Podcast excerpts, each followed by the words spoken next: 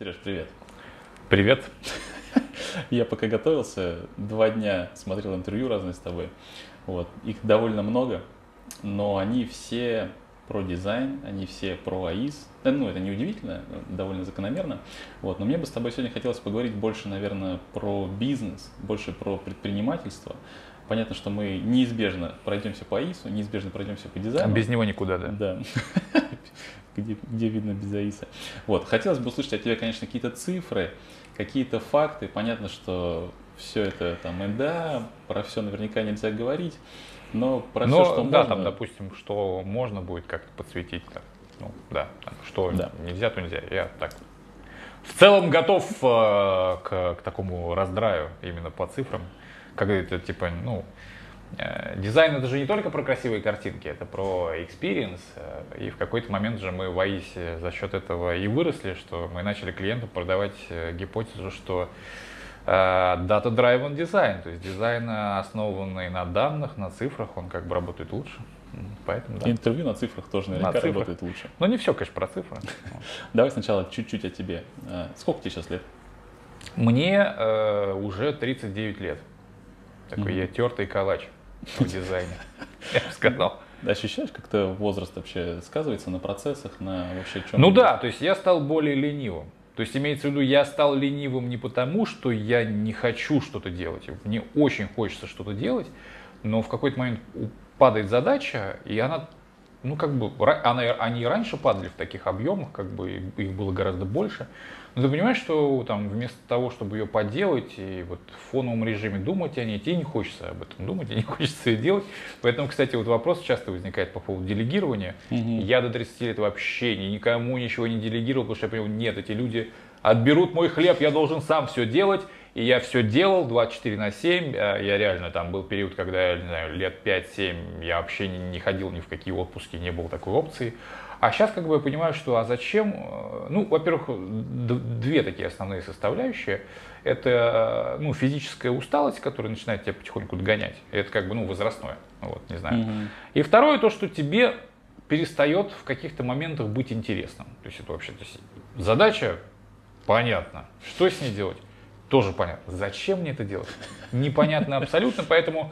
Вот кто этот человек? Ты, вот да, вот давай, идем, пойдем, я тебе покажу, как это делать, и иди сделай, а я посижу, попью кофе. Вот это вот, мне кажется, вот это та самая какая-то усталость, это уже накопленная вот именно по опыту, когда ты уже, вот ты реально понимаешь, почему эти люди, вот образно говоря, в этом возрасте с таким количеством экспертизы делают эту задачу сами, когда можно уже было все передать, не получится передать, ну, построй тут какой-нибудь мини-образовательный кампус, не знаю, обучи этих людей, ну, не делай сам, потому что это, типа, уже сколько можно этим заниматься. Вот, наверное, так. Когда, в какой момент ты принял решение, что все, я хочу свою студию, у меня должна быть своя студия? Слушай, ну, это было практически сразу, потому что я в 17 лет я открыл Photoshop. Я еще пошел учиться на первый курс Всероссийской государственной налоговой академии. Мои родители хотели меня видеть специалистом по финансам, потому что финансы тогда, в конце 90-х, они еще имели хороший вес, и бухгалтера получали хорошие зарплаты, это было как-то в новинку, и поэтому меня как-то пристроили туда, и мне было 17 лет, и я понял, что высшая математика и экономика вообще не мое, я открыл Photoshop. В общем, начал этим заниматься. У меня был первый заказ дизайн упаковки для шоколадных батончиков Флинт. Там был такой одноглазый пират. Это были мои первые $50. Потом я, соответственно, пошел работать в одну контору. Это был Демос Интернет, первый российский провайдер. Вот. Потом была вторая контора Город Инфо. Потом был БК Софт, тогда еще РБК. А потом, собственно, я понял, что все. У меня была топовая позиция арт-директор еще в Город Инфо, и по тем временам была неслыханно высокая зарплата, мне было 20 лет, и я получал $1000 в месяц, это был какой-то, не знаю, там 2001-2002 год, это были какие-то баснословные деньги. И я понял, что дико скучно, и типа пора идти и двигать свое, просто потому что я не хотел ни от кого зависеть. То есть у меня вот эта ключевая какая-то фишка такая была, что типа я сам хочу как бы строить свой творческий трек, вот, потому что не знаю, вот я полностью принимаю ответственность за то, что я делаю, и я хочу быть в этом отношении свободным. То есть я как-то на себя вот это вот загрузил, и вот практически 21 год мне было, я вот А был страх уходить с той работы, что вот теперь у меня, кстати, зарплаты. У меня было преимущество, потому что я жил у родителей, и у меня всегда был вкусный обед и ужин, и как бы мягкая кровать, что называется. И у меня такого дикого страха не было, хотя, конечно же, он был, потому что всем в любом случае там нужны уже были в 21 год какие-то деньги, но суммарно, ну вот такой прям... $1000. Ну да, вот это, кстати, был такой страх. Но, с другой стороны, я видел, как бы, вот из чего состоят эти студии внутри, из каких людей, в каких объемах, какие были проекты, какие были бюджеты. Я понимал, что я могу с улицы прийти к этому клиенту, предложить то же самое в 1,5 раза дешевле, и клиент будет со мной работать. Это было тогда вообще как бы за здравие. Вот, и я видел, что ребята уходили, ребята создавали свои студии. Я видел тот самый сюжет, когда был Актис. Актис был очень большой. И ребята ушли из Актиса, основали Дефу. Сейчас понятно, что мы с тобой говорим, это какие-то странные названия, о которых уже, наверное, навряд ли кто-то помнит. Но тогда это, что Актис была большая контора, что ребята из Актиса ушли, сделали Дефу, и Дефу через 1,5-2 года была тоже большой конторой. И вход в этот рынок, он был достаточно, ну, дешевым, и емкости как-то прирастали. То есть был спрос на все это хозяйство, и, конечно, у меня не было сильного сомнения, что это надо делать. Был страх, что я потеряю деньги, но мне казалось, что вот эта история потери денег, она будет, ну, такой, относительно сиюминутной. То есть я потеряю, но потом все-таки я на дистанции начну зарабатывать побольше. И, а у тебя тогда уже фриланс был? Так вот, собственно, с этого и начиналось. Я уходил под фриланс, потому что я получал $1000, я был арт-директором, при этом у меня было какое-то невероятно большое количество еще фриланса. Я помню, что я сидел на работе, потом еще фрилансер вечером, ночью, в какой-то момент... На работе вот фрилансил? Нет, на работе я, кстати, не фрилансил. Я был вот в этом отношении, я был абсолютно чистоплотным дизайнером, я отрабатывал полностью как бы свое, потом уходил домой, что-то еще фрилансил, и на следующее утро я как штык, значит, тоже, кстати, была отправной точкой, что сложно было как-то это совмещать, потому что ты заканчивал работать там, допустим, в 2-3 часа ночи, а в 10 утра тебе надо было быть на работе, и всему ты был достаточно бодрый. И даже когда случались какие-то факапы вот на основной работе, я, значит, соответственно, отодвигал фриланс и уходил в ночную смену на основной работе, чтобы там вытягивать какие-то сложные проекты и ситуации. В основном было связано с тендерами, потому что какой-нибудь же порвательный тендер, и тебе, значит, говорят, все, завтра клиенту опять что-то ничего не понравилось, он намекает на то, что мы можем проиграть, и вот у тебя остается последняя ночь, чтобы как-то изменить ситуацию, изменить ход игры. И когда тебе, конечно, было там 19-20 лет, здоровье прям позволяло, что вот ты мог сутками напролет фигачить, вот. Сейчас у тебя бывает такое? Нет, конечно, уже давно такого не бывает, и это сложно представить, потому что если я случайно даже, там, не знаю, задержусь на какой-то встрече до часу ночи, то следующего дня, в принципе, ну, не бывает эффективного, потому что все, с этой встречи приезжаешь в 2 часа ночи, и тебе надо еще как-то прилечь, вообще тупо переключиться, отключиться, это уже сложно. Вот, раньше все это как-то смарт, быстренько так вот. А как отдыхаешь? Есть хобби какое-нибудь? Это интересный вопрос. Ну, слушай, наверное, какого-то такого ярко выраженного хобби, ну, найду. Все сильно от настроения зависит. Я всегда стараюсь как бы ловить эти последние нотки, как это называется, эндорфины, да, там, что тебя радует, да. Вот с возрастом их, кстати, тоже становится меньше. То есть вот, и я как бы раньше об этом от знакомых слышал, что-то читал, и мне казалось, да, ладно, бросьте, порадоваться-то, если был бы что-нибудь на кармане, был бы бюджет порадоваться, мы всегда найдем чему и где. Но нет. То есть вот как бы все вот иссякает, и вот чем бы ты ни хотел увлекаться, все достаточно... Ну, то есть, понятное дело, что люблю там потупить, как и все, в хорошие сериальчики и кино. В какой-то момент понимаешь, что хорошие сериальчики и кино закончились. Все, что тебе кажется, с каждым годом все меньше и меньше они снимают хороших фильмов. Куда все это девается? На самом деле, нет, никуда не девается, просто... Там, допустим, вот я помню, была эпоха, когда я взахлеб смотрел все эти блокбастеры с героями из комиксов, да, а потом в какой-то момент ты сидишь, смотришь очередной этот фильм и понимаешь, боже, какая тупость, как это можно смотреть, и выключаешь. То есть просто у тебя вот этот вот сегмент, он все сужается, и вот чтобы найти что-то новое и интересное, конечно же, ну, приходится как-то вот постоянно искать себя. Не знаю, я очень люблю что-то такое, знаешь, вот, внезапные. То есть вот я понимаю, что в 8 часов вечера мне приспичило купить, там, не знаю, джинсовую сорочку.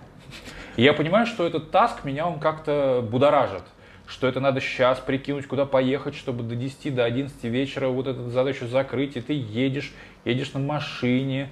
И в какой-то момент, если получается, то прям классно. Если не получается, ты дико расстроен. Вот. Ну вот какие-то такие вещи, не знаю, там, потупить в сериалы, поиграть в какие-то классные компьютерные игрушки. Угу. Есть увлечение относительно машин. Что это за увлечение? Ну, я вот любил, кстати, тоже до последнего момента, мне надо было все попробовать, чтобы закрыть этот гештальт. Я любил, ну, у меня есть 911, у меня была давнишняя мечта его купить, вот, я его купил, сейчас вот он у меня уже полгода пылится, я вообще на нем не езжу, потому что это тупо стало неинтересно. Вот, соответственно, был период, когда я пробовал брать в аренду разные спорткары. Я понял, что как бы 911 мне как бы достаточно, но я хотел попробовать еще что-то. Ну вот я говорю, что увлечения все-таки дико ситуационные. Вот даже вот этот кабинет, в котором мы сидим, это тоже как бы кусочек моих странных увлечений. То есть есть плакаты, есть старые компьютеры какие-то. Вот. Это тоже все такое, знаешь, оно возникает. Я просто пытаюсь вот найти то, что меня может в какой-то момент времени заинтересовать, но оно такое все иссякаемое. То есть сказать так, чтобы я, к примеру, слушай, я уже 5 лет марками увлекаюсь, там, допустим, да, я не знаю, или боксом, там, да, вот. Так, чтобы я вот постоянно где-то долго в чем-то сидел, это, ну, большая редкость, короче говоря. Все очень быстро надоедает, и ты пытаешься найти себе что-то новое. Ну, я понял. Ты как-то в интервью говорил, кстати, что именно дизайнеры делают план продаж для Porsche. Почему Porsche? А я, кстати, тоже не знаю, но... точнее, в целом могу догадываться, что просто так случилось, что у них ну, как бы хороший продукт. То есть продукт, который у них получился на стыке дизайна именно в плане красоты, а с другой стороны, вот этих правильных вот этих спортивных показателей, имеется в виду там разгон и т.д. и т.п. 5-10. И в конце концов концепция, что этот автомобиль может быть на каждый день. Вот. И поэтому дизайнеры очень полюбили его, потому что он как бы красивый, называется, в принципе, у них еще очень хороший, мне кажется, маркетинг, потому что 911 практически во многих фильмах всегда участвует. Да, если, да, типа, успешно, если ты Уилл Смит, то ты должен обязательно ездить на 911, он часто встречается у них вот в этих американских фильмах, в сериалах, в том числе, если ты успешный, значит, у тебя где-то должен стоять в гараже 911, причем неважно, он новый, старый, там, в любом. И он же в какой-то момент попал в каталог 100, там, типа, гениальных дизайнов вообще вещей мира. Он айконик считается, то есть вот, как бы вот этот кузов, вот эти две круглые фары, как бы, и они, ну, на протяжении уже многих лет просто придерживаются вот этой концепции, поэтому ты в целом, когда смотришь на этот продукт, ты понимаешь, что он классный. И поэтому, видимо, да, дизайнеры, творческие люди, да и не только, огромное количество. У меня был смешной очень сюжет, я как-то полетел в Цюрих, просто чтобы посмотреть, что такое Швейцария. Вот. И я понял, что в Швейцарии, вот если у нас, к примеру, ты выходишь на улицы в Москве, у нас рядовая машина, это, не знаю, Hyundai Solaris, ну, как бы, ну, как какой-то японский автомобиль, там, Toyota Camry, к примеру, тоже хорошо подходит, то вот в Женеве или в Цюрихе это будет 911. То есть огромное количество 911, потому что, ну, там хороший климат, и они любят ездить вот вдвоем в основном, они немного перемещаются.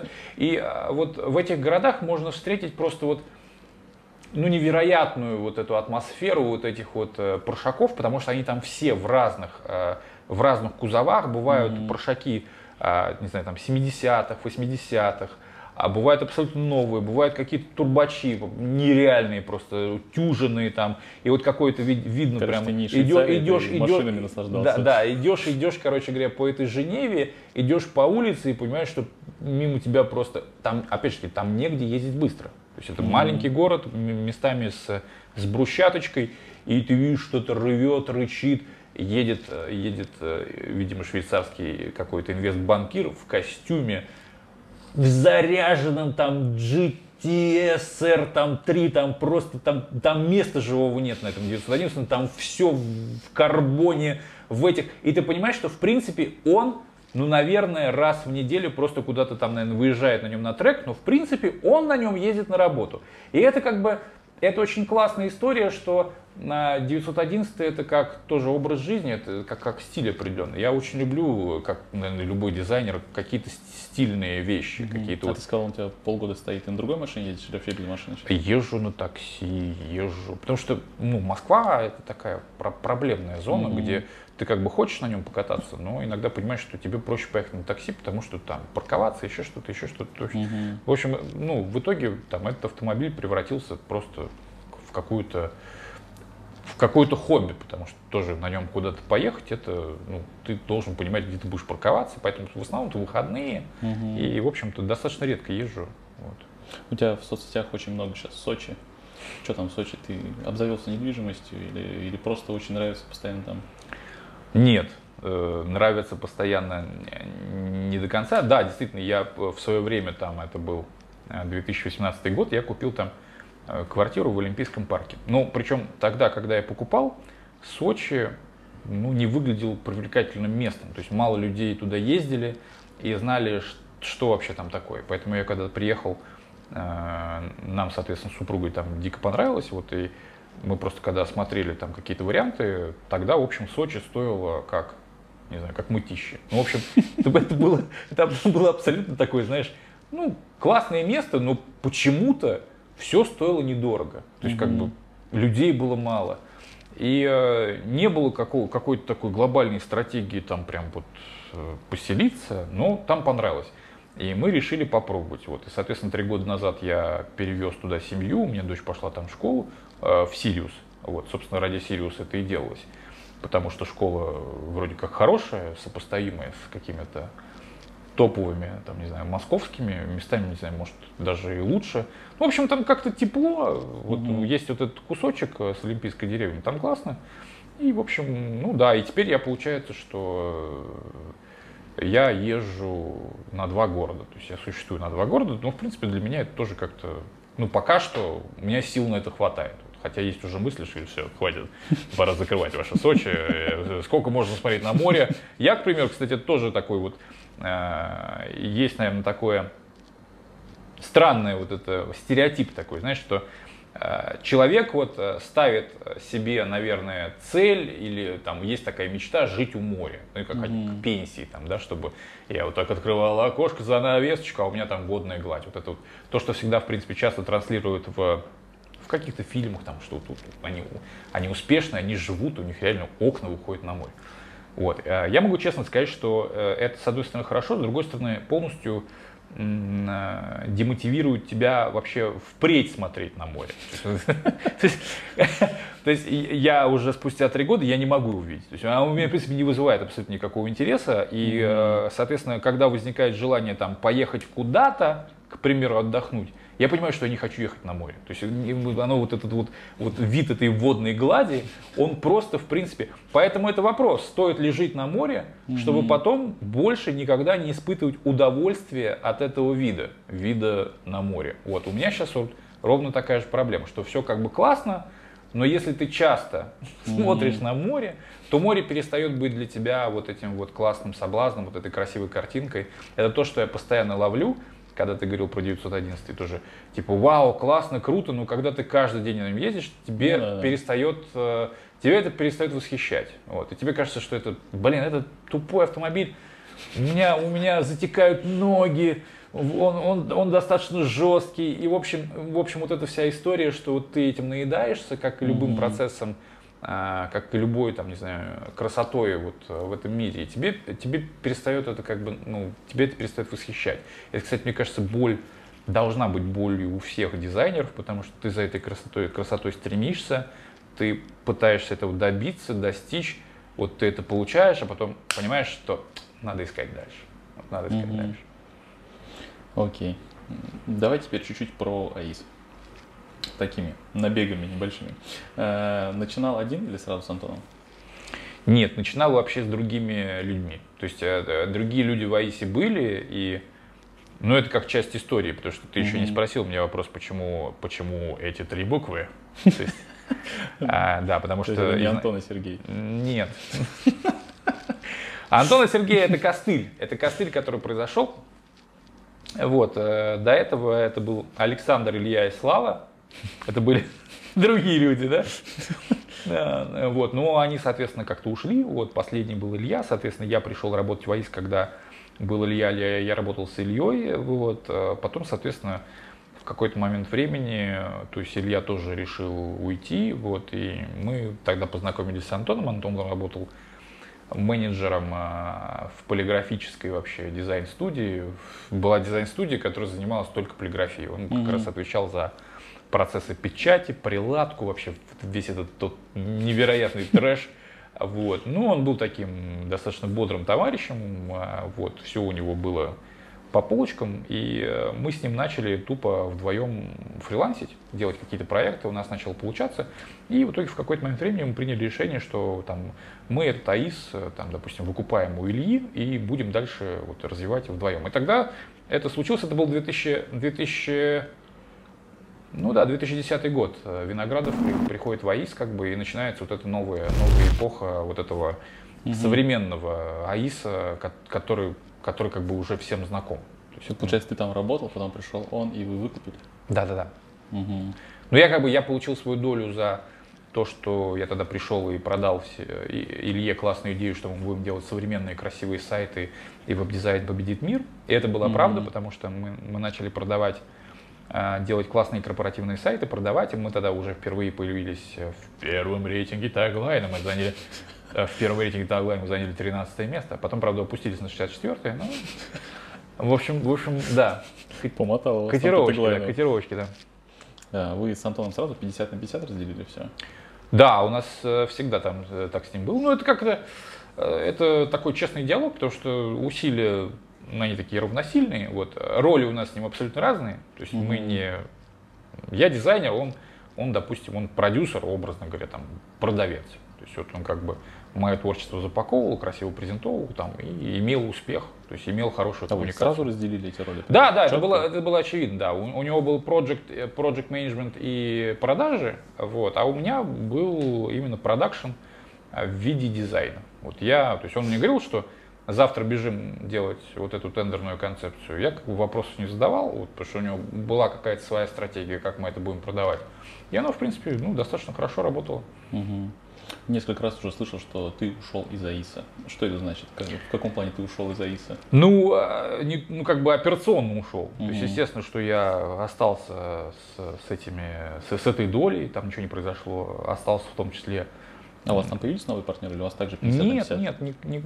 Нет, у нас появился Евгений Ефанов, Женя Ефанов, он получил долю за вот, текущее операционное ведение, вот, и он как бы стал нашим первым после Антона партнером, да, это если быть точнее, это произошло совсем недавно, потому что можно было смотреть мое интервью год назад, и там этой истории не было, это произошло совсем недавно, да, это факт, но операционно я в АИСе не участвую, получается, потому что, ну, есть, как мы знаем, сегодня, как сегодня мы узнаем, есть другая интересная компания, где я сейчас работаю, это не Сбербанк.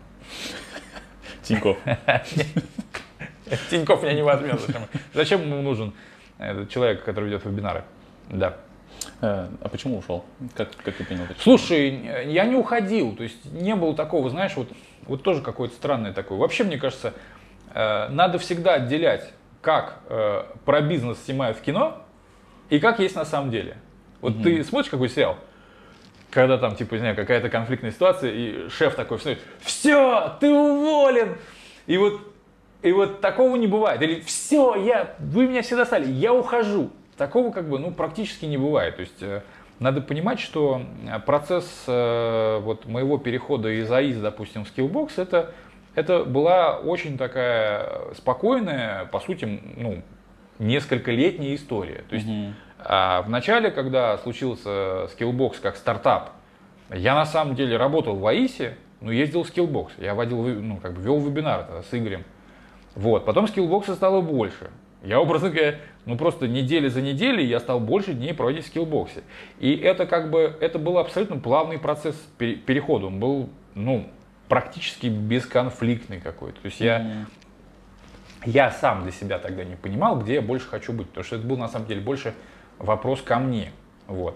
А сейчас вот ты пришел, ты ушел из АИСа. Ну слушай, я уходил из него 3 года. То есть, образно говоря, это был такой очень длительный процесс, там, естественно, с кучей локальных небольших переживаний. И ребята тоже меня потихоньку выключали из процесса, потому что там в АИСе, конечно, были заказчики. Ну, в АИСе были заказчики, когда я был единственным дизайнером, там, допустим, и потом у меня начали появляться какие-то еще там, я начал строить дизайн-отдел, и там тоже были такие спецэффекты, что были в АИСе заказчики, говорили, нет, этот макет должен рисовать Попков. Он точно рисовал? И если будет рисовать Попков, я готов за это переплатить. Но вот если только Сергей подтвердит, что он лично. То есть то же самое... Сейчас не бывает таких историй уже? Сейчас уже, наверное, заказчики не знают, кто такой Попков. Ну, то есть там приезжают как бы другие арт-директора, другая рабочая группа. Ну, вероятно, но то же самое было с моим переходом. То есть потихоньку я начал выключаться из каких-то процессов. Когда я уходил из АИСа, в АИСе было 5 арт-директоров. То есть это как бы... Это была система выстроена, ну, все равно я ездил на какие-то встречи, да, я там... Но ты все равно говоришь, что в прошедшем времени, сейчас есть какая-то роль у тебя там, ты сейчас что-то там делаешь вообще? Я иногда встречаюсь там с ребятами, приезжаю на какие-то мероприятия, вот недавно у меня был ужин с дизайнерами из АИСа, просто по потребностям, то есть я говорю, ребят, я всегда рад, если у вас есть вопросы, мне часто кто-то пишет по каким-то запросам, там, надо с кем-то познакомить, или ты помнишь контакты вот там-то, я всегда все это делаю. То есть, по сути, конечно же, я работаю. В АИСе каждый день, ну, вот так же можно сказать, удаленно. Да, вот сейчас сложно, да, вот ты можешь где-то удаленно работать, и, ну, вроде ты не работаешь, ты вовсе не появляешься, ты с этими людьми не обнимаешься, тебя как бы нету, но ты работаешь. Так же и с АИСом, ментально, конечно, я там работаю, но... Ну, все по запросу. То есть, ну, нельзя просто меня взять и отрезать от АИСа, так же, как и АИС нельзя отрезать от меня. То есть, можно сказать, что да, я там физически, наверное, практически не появляюсь, но в целом это не значит, что я там я устал, я ухожу, или я принципиально ухожу из АИСа. Я вот в Фейсбуке сделал себе пост, где я больше не работаю. Я просто иногда, знаешь, читаю эти реквиемы, да, что я закончил работать где-то. Блин, ну, как бы, ну, наверное.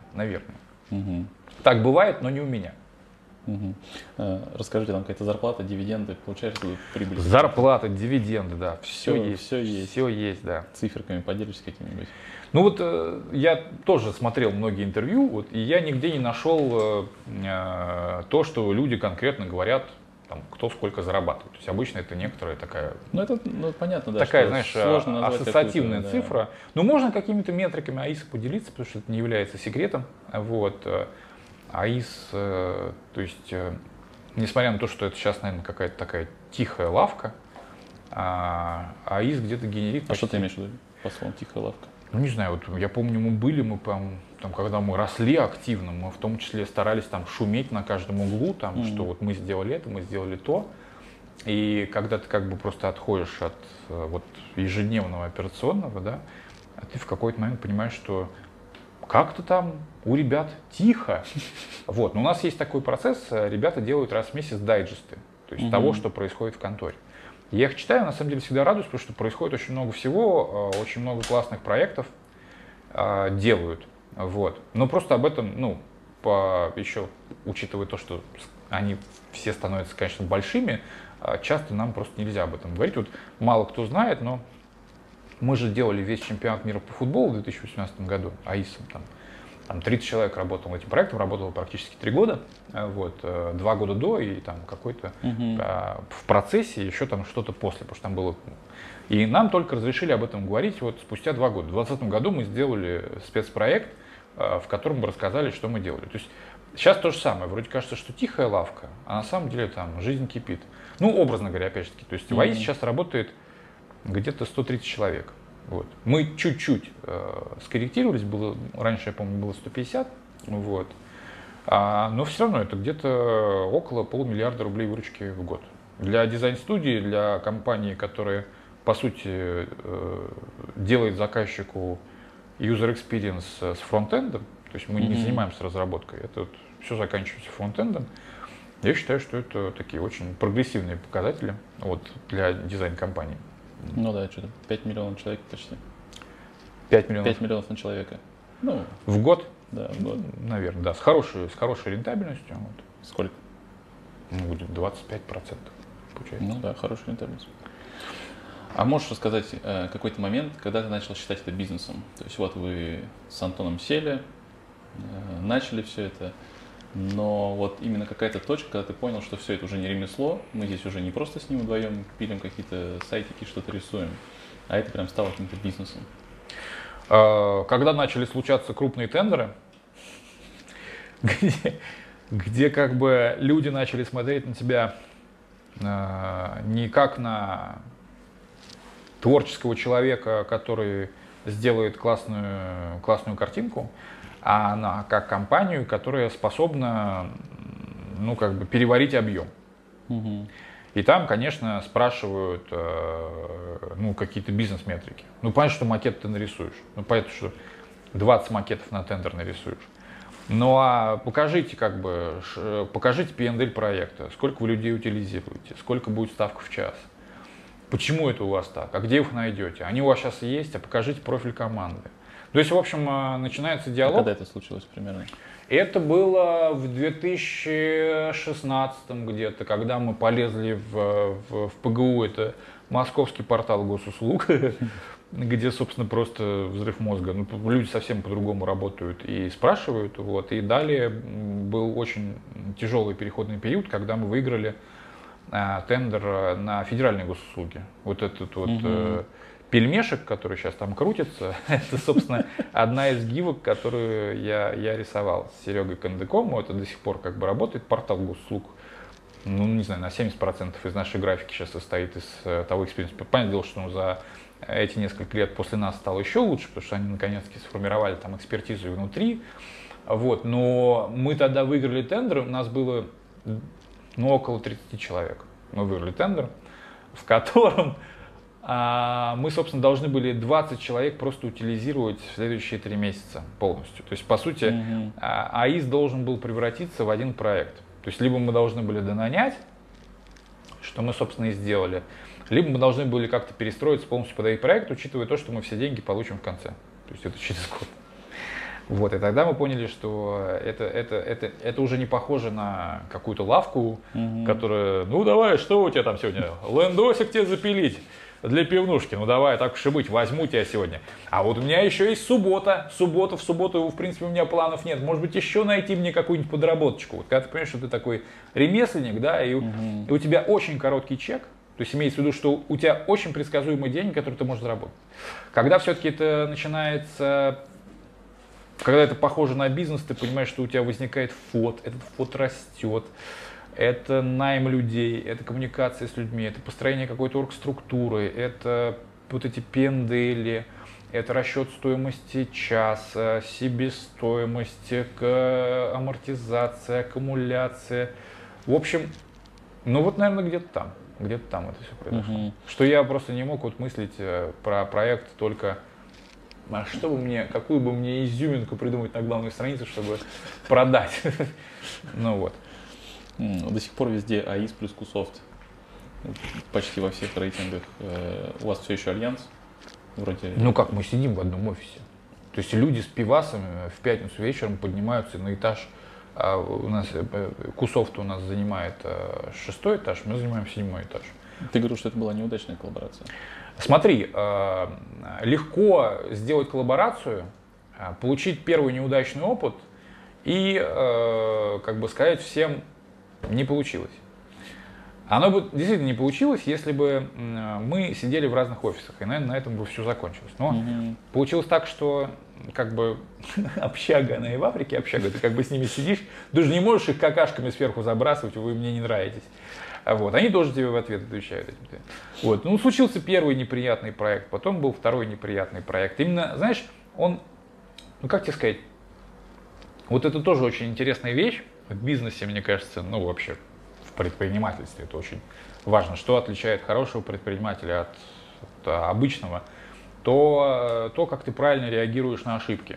И, вероятно, у тебя, кстати, не сразу получается правильно реагировать. Вот то, ты смотришь вот Галицкого, Тинькова, ну, блин, классные ребята. Но они же тоже как-то к этому шли, и они не могли к этому прийти без единой ошибки. Они, естественно, много ошибались, вот, не всегда просто рассказывая про все вот эти тонкости.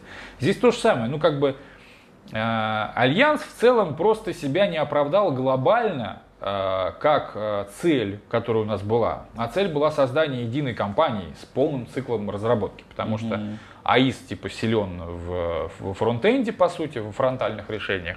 QSOFT, соответственно, может запрограммировать много всякого и чего. Но по факту получилось, что QSOFT может делать классно только на Битриксе, в то время как AIC, к примеру, делает классный фронт, дорогущий фронт, для того, чтобы дальше это хозяйство деливерить на какой-нибудь .net, там, не знаю, на что-нибудь такое, чем QSOFT бы никогда не смог заниматься. То же самое нам QSOFT приходил и говорил: слушай, у нас клиент, как бы ему не нужны все ваши CGM-ы, вот эта команда из 7 человек, нет у него на дизайн столько денег, просто нужно 5 шаблончиков. И получается, что две сильные компании, две разных культуры, и мы не смогли, скажем так, стать единой большой компанией. Вот. Но при этом смогли сохранить альянс, сохранить сильную, хорошую такую партнерскую дружбу, и до сих пор в AIC QSOFT есть общие проекты. То есть есть какой-то общий большой проект, там, допустим, Ростелеком, который одновременно ведет AIC с QSOFT, потому что Ростелеком, допустим, покрывает запросами вот эту суперэкспертизу, а в среднем российские компании, им там это может и не нужно. То есть у кого-то есть своя внутренняя разработка, поэтому только AIC, или у кого-то есть там недорогой дизайн, и им нужна только крутая разработка там на Битриксе, и поэтому QSOFT. Чаще вот так бывает. А как вообще относишься к альянсам? За последние несколько лет было много, по крайней мере, на слух таких альянсов.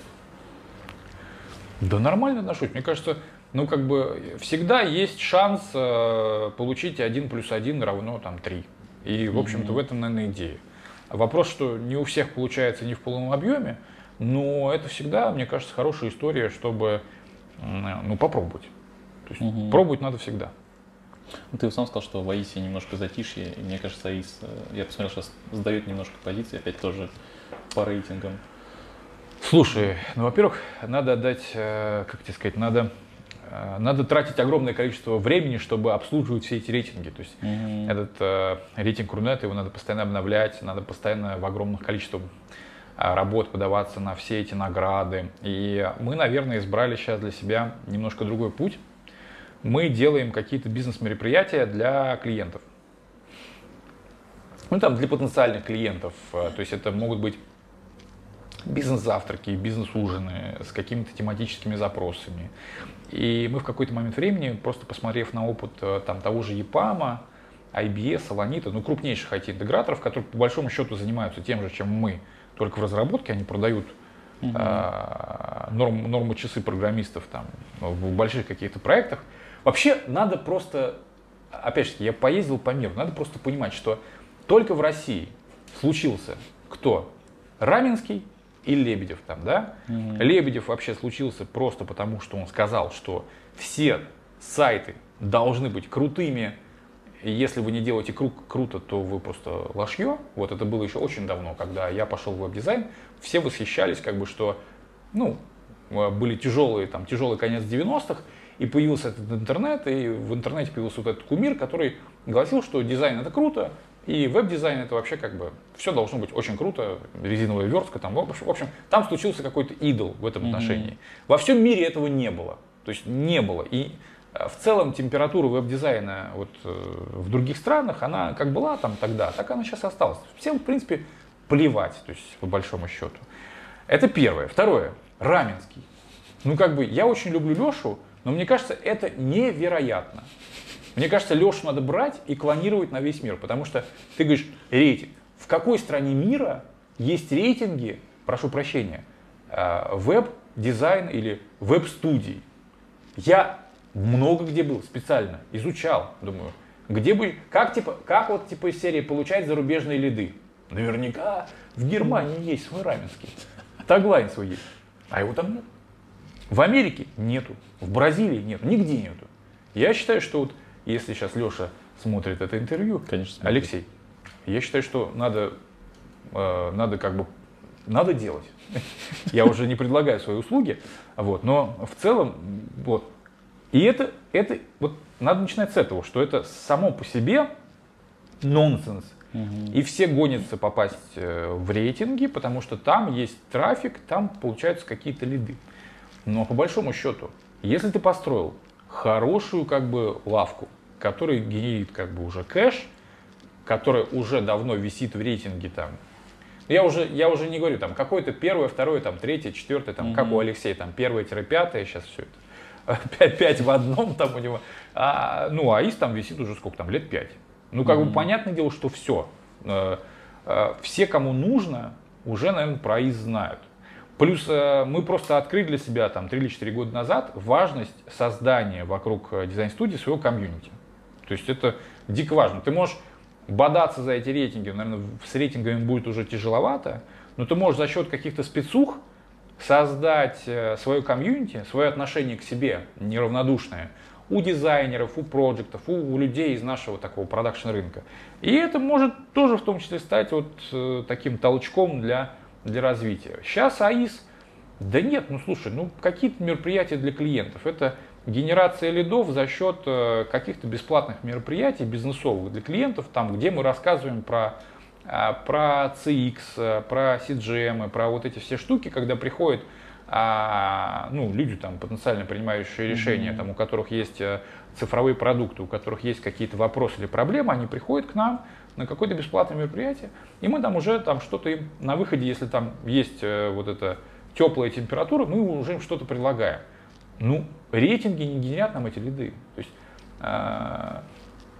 есть главный по тарелочкам из Ашана, он, наверное, не пойдет через Таглайн. Может быть, ну, скорее всего, его надо где-то искать уже здесь, в других тусовках. И мы поняли для себя, что вот это, чтобы двигаться дальше и находить где-то этих клиентов под те запросы, которые нам нужны, а там и запросы, и бюджеты совсем другие, то, вероятно, это ну, нужны уже какие-то другие вообще механизмы. Это уже должен появиться в компании какой-то отдел маркетинга, там, какая-то пиар-служба, чтобы это как-то уже подхватывать, потому что одними рейтингами ты точно сыт не будешь. Вот я думаю, что ты прекрасно понимаешь запросы, которые приходят с этих рейтингов, да, то есть там просто все подряд, то есть там да. Вот поэтому ты упоминал госуслуги, чемпионат мира. Расскажи, как, вот, по твоему мнению, самый крутой большой проект, которым ты гордишься в АИСе, который вы делали? Не обязательно по масштабу, может быть, просто ты вот вложил в него всю душу и вот это вот был твой самый любимчик. Слушай, ну они разные, то есть вот в том числе даже то, что мы сейчас делаем, очень крутой был проект с ВДНХ. Вот, это была и навигация, это был и сайт, вот, много всего было для ВДНХ. Теперь, опять же, называя какой-то конкретный самый крутой проект, я сейчас назову самый трешовый. Ребята даже не знают, а я сейчас назову самый трешовый. Вот, потому что самый крутой, как бы, это странное, такое, знаешь, все классные, то есть, как бы, госуслуги были по-своему крутые. Ашан, не знаю, Азбука вкуса, Перекресток. Было огромное количество проектов. Я даже сейчас сидеть не смогу перечислить, где как бы над проектами работали замечательные люди. Мы брали награды, и сложно там выделить что-то отдельное. Там, потому что у каждого есть свое мнение на этот взгляд, как бы каждый считает, что... Но трэшовый ты можешь выделить отдельно. Трэшовый, это же... Ну, не то, что трэшовый, он такой, знаешь, был жепорвательный. Вот такой прям... Не передать словами. Я, кстати, о нем давно, ну, если... Мы болтали об этом, я, кстати, мало кому. Я только вот на клубе анонимных дизайнеров я только мог себе такое позволить рассказать про такой трэшовый проект. Это было еще, как ни странно, до Виноградова, вот, ну, буквально чуточку до. Вот. Я тогда делал все подряд. Это был АИС, вот, это, то есть у меня там был, не знаю, был человек 7 в конторе. Вот. У меня был партнер Егор Столпников. Ну, на тот момент, человек, который до Винограда вот, занимался коммуникацией, бюджетами. Вот. И в какой-то момент к нам обратился там Останкинский мясокомбинат. Уже смешно, да? Вот. А мы упаковкой не занимались. То есть, понятно, что были какие-то флайеры, какая-то полиграфия. Вот. И я Останкинский мясокомбинат. Приходит, говорит, слушайте, у нас тут была крутая контора, делали для нас упаковку колбасы. Вот. Ну, что-то там с главным дизайнером пошло не так. Вот. Осталось то, что они делали. Нам бы, ребят, как-то это доработать. Вот. И вот, ну, что такого? Упаковка. И мы решили, а дай-ка рискнем. Слушай, ну это была драка, в которую мы ввязались, ну, непосредственно я. Вообще несопоставимая с возможностями тоже, потому что Я впервые понял, что такое упаковка. Это очень тяжело, потому что там куча технических нюансов. Угу. Это первое. Второе. Я понял, что упаковка для колбасы, вообще упаковка для FMCG, упаковка для продуктов питания и упаковка для мясных изделий — это вообще целый отдельный мир. В общем, стало понятно, что упаковка для колбасы может быть только телесного цвета. В общем, там было огромное количество нюансов. И была вот эта работа, было невероятное количество вот этих вот жопорвательных открытий, что тебе надо было все это учитывать, а ты никогда с этой упаковкой не работал, у тебя были колбасы, боже мой. Но это было очень интересно, и одновременно это было трешово, реально трешово, потому что каждый день правки, какие-то новые открытия, клиент тебя шлепал за то, что ты в этом не разбираешься, и это был очень странный диалог. Но тогда это было возможно, тогда ты мог прийти вот в отрасль, сказать, что ты дизайнер, и тебе могли отдать заказ. Вот, кстати, достаточно крупный. В чем была загвоздка, что когда они наконец согласовали вот эту вот композицию вот этой марки треугольной, которая была, значит, на этом поясе колбасном, они говорят: отлично, ребята, супер, а теперь отгрузите нам, пожалуйста, 200 штук, потому что вот нам прислали каталог артикулов, все вот эти вот колбасы, которые у них есть. И это все надо было сделать достаточно в ограниченное количество времени, а я был один, вот, и это было очень весело. Это первое открытие было. Второе открытие, когда они сказали: ну, нам понравилось с вами работать. О боже, это было невероятно, потому что это было... Никто не догадывался о том, что я вообще в упаковке колбасы-то, в общем-то... Вот. Вторая была история очень смешная, когда они сказали: давайте с вами попробуем, вы нам сделаете фотосессию колбасы для нашего каталога, для рекламы, значит, вот.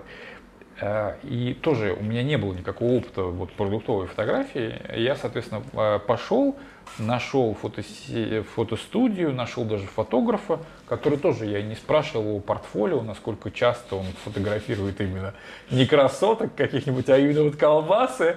Он в целом сказал: ну, колбасы у меня никогда не было, была водочка. Водочка показывала мне фотографии бутылок, но это абсолютно разные стили FMCG фотографии, потому что водка — это бутылка, она там не должна как-то бликовать, там должны быть вот капельки этой росы, это тоже там отдельная история, водка у меня тоже была.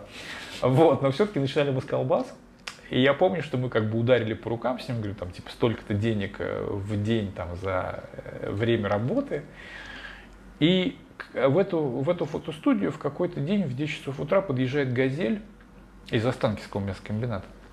Это 120 позиций. Вся «Газель» доверху забита колбасой.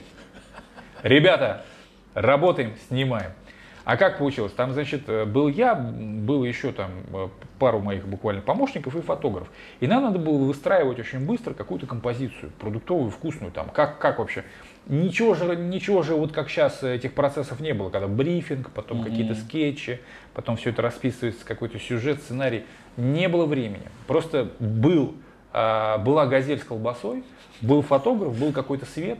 Были какие-то атрибуты, которые мы там, ну, за пару дней купили там в метро, вот тогда еще Икеи не было, вот эти доски, там какие-то ножи, овощи, какие-то зелень.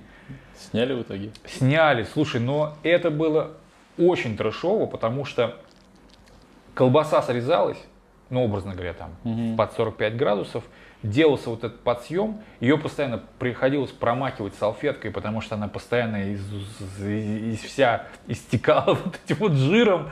Вот. И она достаточно быстро в теплом помещении в фотостудии под софитами приходила в негодность. И вот это вот огромное количество колбасы, ее потом приходилось куда-то, ну, не выбрасывать, скажем так, ее надо было куда-то утилизировать. Я помню, что все... фотограф, все родственники фотографов, все мы, все наши родственники, у всех были забиты холодильники этой колбасой, потому что ее было просто реально обидно выбрасывать, она была новая, вот ты ее разрезал, и тут же, в принципе, можешь ее все сносить, потому что, ну, как бы каждый батон, каждая новая позиция, колбасы разрезанной было огромное количество. И я помню, что все провоняло этой колбасой. Фотостудия, моя одежда, моя машина, моя квартира, наш офис. Все воняло колбасой еще, наверное, месяц. И это был очень жопорвательный проект, я помню. Но единственное, что мы сделали им очень крутой на тот момент дизайн тоже веб-сайта, мы тогда уже были очень классно все это, короче, делали, красиво, там, с флеш-анимацией, я помню, и дизайн, собственно, сайт Останкинского мясокомбината, который имел очень классное название, домен для них тоже был куплен, сосиска.ру, вот так и называлось, и сосиска.ру взяла Red Apple на фестивале рекламы, там, по-моему, 2-е или 1-е место, то есть очень крутой был веб-сайт со всеми делами, то есть, как бы, с одной стороны, проект был, как бы, ну, реально очень трешовым с точки зрения того, вот как меня взяли там веб-дизайнеры и погрузили в упаковку колбасы, как это было. С другой стороны, вот и я бы для себя, наверное, с точки зрения там самого необычного, самого классного проекта и опыта, я бы после там тех же госуслуг, которые стоят, наверное, особнячком, с точки зрения моего собственного опыта и вот ощущений, приключения на проекте, я бы вот отметил сосиска.ру. Прикольно. А назови какие-нибудь слабые стороны АИСа. Что, может быть, тормозит ваше развитие или просто какие-то процессы тебе не нравятся, как сейчас? Нет, они, понимаешь, они одновременно слабые, но они правильные, то, что люди делают работу хорошо. Это была такая многолетняя культура, которую и я, и Антон закладывал, и она работает до сих пор. То есть нет вот этого принципа достаточного качества. Знаешь, обычно, что очень хороший бизнес, он работает по этому принципу. Вот. Делаю до сих пор хорошо, лучше, чем местами лучше, чем нужно, с большим количеством итераций, не думая вот почасовке вот этого, да, которая обычно влияет на рентабельность проекта. И это, как бы, с точки зрения бизнеса это слабая сторона, с точки зрения вот, ну, как бы, качества лавки она хорошая. Вот. Наверное, как-то так. Ну, я всегда их называю лавки. Прикольное слово. А куда дальше расти АИСу? Видишь какие-то точки роста? Ну, это интересный вопрос с точки зрения стратегии, потому что уже, наверное, не только я ее определяю, но пытаемся найти новых клиентов, новые направления вот через вот эти вот какие-то мероприятия. То есть попытаемся найти зоны роста через вот этот вот маркетинг B2B-шный, потому что все-таки, ну, стало очевидно, что мы такие прям B2B. И, в общем-то, изучаем то, как, ну, как бы, аналогичные компании за рубежом работают. Но мне кажется, что вот нельзя сказать про АИС, что эта компания будет расти там на 50% в год, на 100% в год. То есть мне кажется, что это хороший бизнес, но он уже сформировался. Вот такой вопрос тебе в ответ. Кого бы ты мог назвать, кто бы, к примеру, будучи как АИС, рос бы на, ну, в 2 раза в год? Мне кажется, вот там есть определенный набор компаний, которые мы все прекрасно знаем по имени Алексея Раменского. И мне кажется, что все эти компании генерят плюс-минус, ну, одинаковые какие-то показатели. И сложно, на самом деле, вот в этом сегменте взять и сделать еще X2 без какой-то консолидации, там, не знаю, какого-то альянса, объединения, там еще чего-то. Очень сложно. Мне кажется, рынок такой уже весь сформированный, такой тяжелый прям.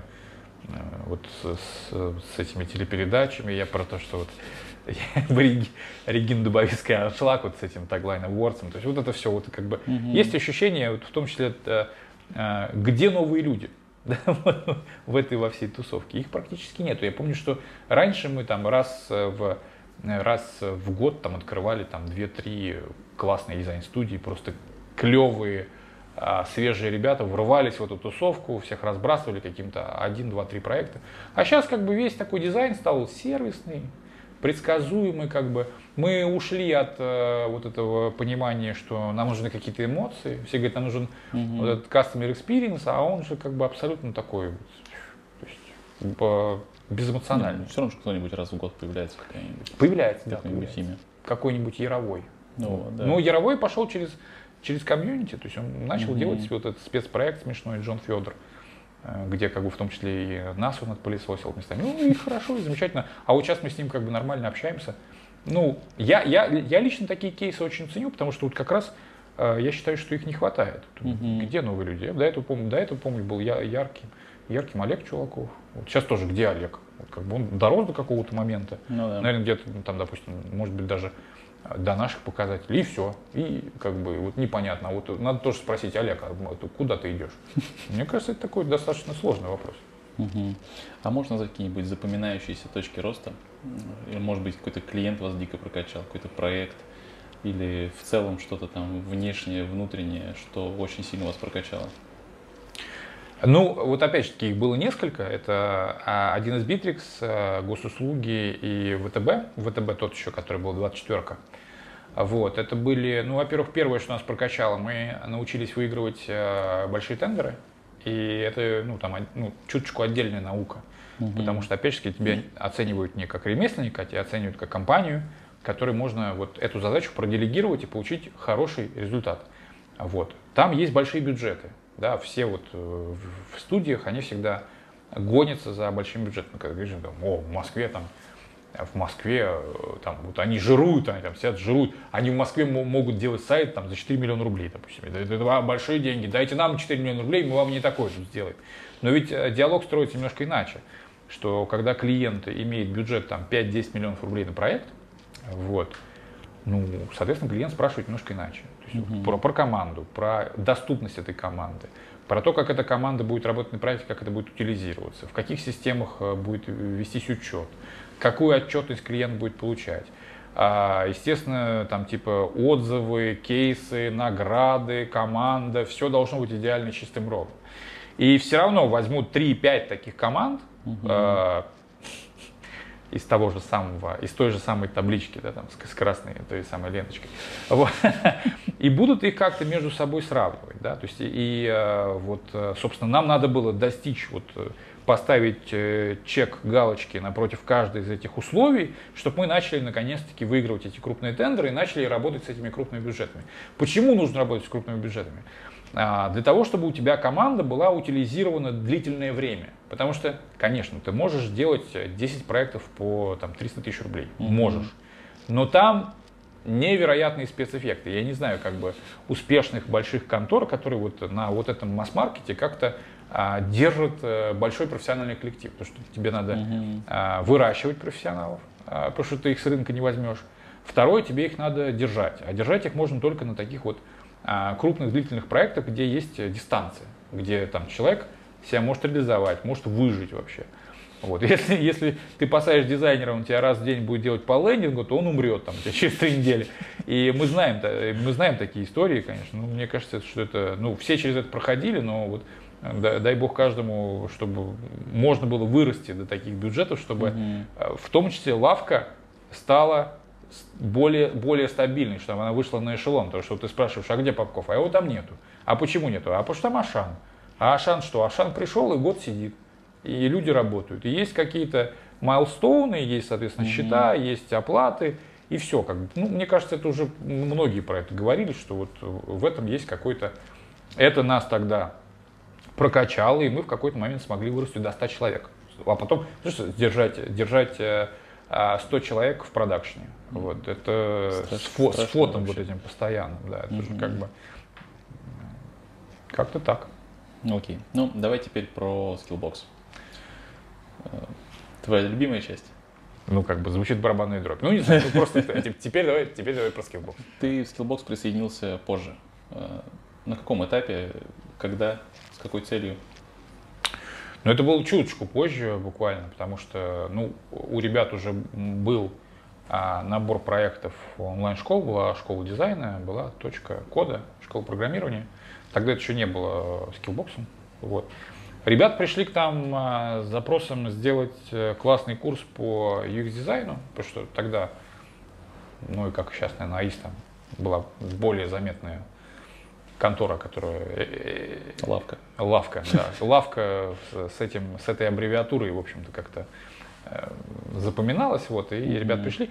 А у меня тогда был запрос как раз на, ну вот учитывая, да, вот, и есть всегда вот эта история, что то, что я говорил вот про это, что тебе, я думаю, что у всех есть такой нюанс, что, ну, тебе надоедает заниматься вот одним, то есть как бы ты, вот в веб-дизайне вот у меня было ощущение, что я всем все уже доказал, то есть уже не говорил, колбаса у меня была, водярочка у меня была, все у меня... И госуслуги, не знаю, и Битрикс у меня был. То есть я сделал столько интерфейсов собственными руками, вот, и настолько в этом уже варился, что с одной стороны было классно, потому что я такой, типа, да, я могу все, и как бы вот вроде и денег достаточно, и лавка классная, там, и людей много. и дизайнеров много замечательных воспитал. Вот. Ну а что дальше-то? Вот, понимаешь, вот я помню, у меня был интересный диалог с человеком, с таким, ну, тертым предпринимателем, который там заказчик АИСов был раннего. Потом приходил такой, вот тоже говорит, так ты классно все делаешь. А что дальше-то? Я говорю, слушай, ну вот мне 25-27, я говорю, я еще не все, далеко не все достиг в этой жизни. Он говорит, а что хочешь? Я говорю, да вот хочу вот в Таглайне быть номер 1 там, допустим. Ну вот была какая-то такая юношеская вот эта вот еще тогда типа тема, что я хочу там типа добежать до масштабов Лебедева, потому что Лебедев, где Лебедев, а где я.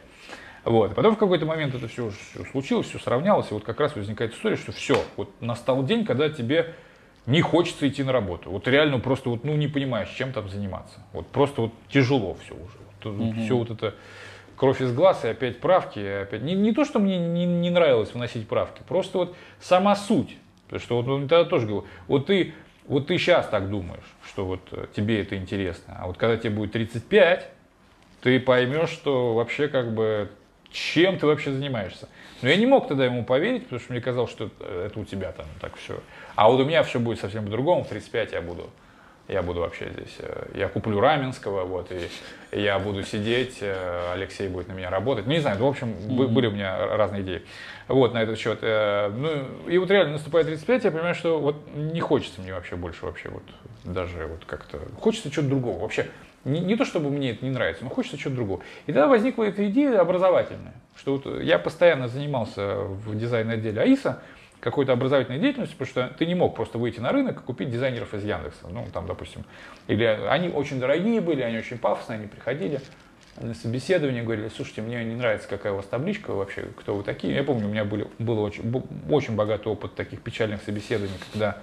именитые продуктовые дизайнеры приходили, они вроде как смотрели на АИС, но они никогда не спускались на уровень АИСа, потому что АИС это такой продакшн, куда вам там до...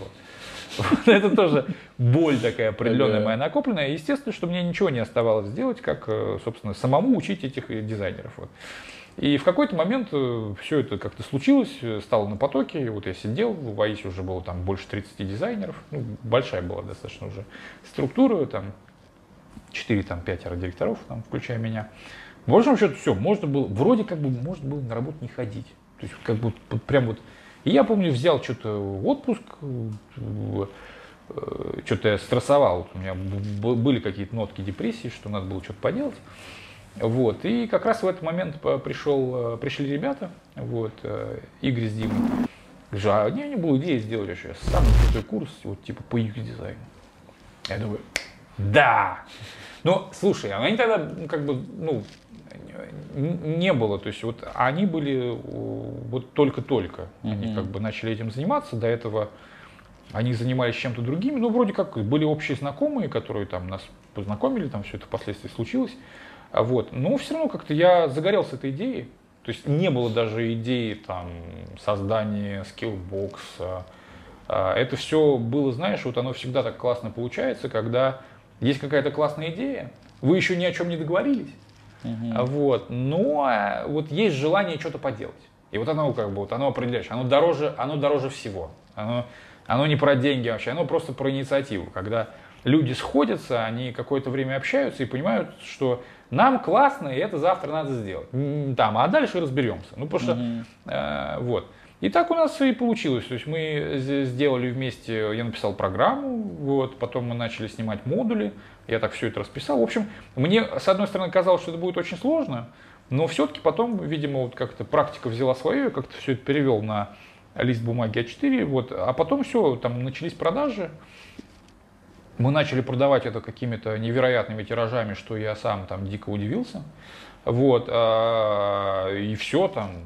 Бац, там 100, 200, 300, 400 студентов. Вот. И потом случился, соответственно, и Skillbox. То есть в каких-то пропорциях. То есть, да, вроде бы я пришел чуточку попозже, но не намного. Вот. И тогда было принято решение, что да, надо мне пойти покачать в Skillbox направление дизайна. Даже в самом начале была гипотеза, что вообще Skillbox это будет онлайн-школа дизайна. Потому что дизайна, выручки было очень много. То есть это был самый локомотивный продукт, самое большое направление. Потому что после UX мы сделали веб-дизайн, потом графический дизайн, оно как-то росло. Вот так, собственно, случился Skillbox, и так появился я там. То есть что такое Skillbox сейчас? Сколько это вообще человек, какие-то масштабы, объемы? Да, это интересный вопрос. Skillbox сейчас, ну вот это здание, в котором мы сидим, оно полностью, там сколько, 5 с лишним этажей на Ленинском, это все здание, в котором сидит Skillbox. Вот оно сейчас полупустое, потому что понятно, что люди имеют возможность работать удаленно, но суммарно в Skillbox сейчас работает где-то 2000 человек. Там, с учетом всяких ГПХшников, там, партнеров, 2200 даже, там, ну, в чистую получается где-то в районе 2. Вот. Ну, показатели прошлого года, в прошлом году Skillbox закрыл где-то 4 миллиарда выручки. В этом году, естественно, будет побольше, но точную цифру там я не могу сказать. Пандемия сильно прокачала? Да, ну там это опять-таки открытая информация, там 19-й год мы закрывали, выручка была миллиард, 20-й год выручка была 4 миллиарда. Это, конечно, очень сильно. Последний раз я видел инфу, что у тебя 8,7% акций, это актуальные цифры? Да, это как раз это объем, который остался после сделки с Mail.ru. Да. Нас вначале было много, в Skillbox были в том числе и пассивные инвесторы, были партнеры, которые после сделки с Mail.ru вышли. Вот. По сути, нас, ну как бы операционно мы с Димой Крутовым вот из основателей, кто остался. А какая рентабельность у этого? Слушай, ну у такого растущего бизнеса я вообще впервые столкнулся с продуктовым бизнесом, потому что Skillbox это чисто B2C. То есть как бы мы делаем продукт и, соответственно, продаем его любому человеку там, в нашей стране. Вот, смотри, там ситуация немножко другая. При таком росте, это называется, я всегда ржал, сейчас уже перестал я смеяться над этим словом, это называется ебедой. Да? Ну, я думаю, что люди, которые познакомились с инвестициями, они более-менее знают, что такое ебеда. В общем, ебеда – это все, что до вычета налогов. И ну, в таких компаниях, которые вот так стремительно растут, то есть EBITDA как бы есть, но ее нету. То есть, по сути, мы все эти деньги опять. То есть дивиденды в Skillbox были до сделки с Mail.ru. То есть там были смешные моменты, когда действительно EBITDA, она была, есть, образно говоря, и будет, но просто тогда мы могли себе позволить как-то что-то попилить. Вот. А сейчас уже нет, там вся стратегия, она заключается на постоянный рост, и поэтому вот когда ты постоянно растешь, у тебя прибыли как бы не должно быть. Вот.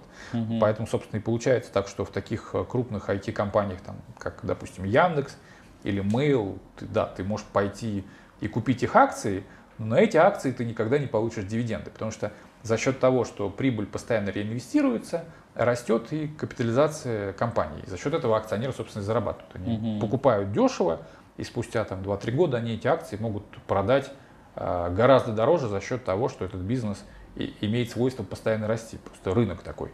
Рынок меняется, как бы. И то же самое, собственно, наверное, со Skillbox. То есть нет здесь понимания рентабельности. Я могу пойти ее там, тебе какую-то ориентировочную сказать, но это будет неправда, потому что нет денег. Вот. А как сам относишься к сделке с Mail.ru? То есть это вас прям прокачало, это вам помогло? И не превратило ли это просто из чего такого идейного, вот как вы собрались, все было прикольно, прям просто в бизнес? Нет. Во-первых, то есть очень много таких должно быть правильных тезисов, потому что если тебя покупает стратег, то, значит, в принципе, в тебя верят более старшие братья по разуму, допустим, да? То есть, если тебя никто не покупает, то есть вероятность, что, может, и идея не супер интересная, и бизнес не супер классный. Вот. Поэтому идея-то изначально была, чтобы продать, то есть, найти стратега и продать ему часть. Вот. Потому что дальше, наверное, вместе с опытом стратега вроде как проще и предсказуемее расти, потому что тебе могут подсказать что-то на более каких-то правильных объемах, цифрах и так далее. То есть, ну, в целом оно изначально так планировалось.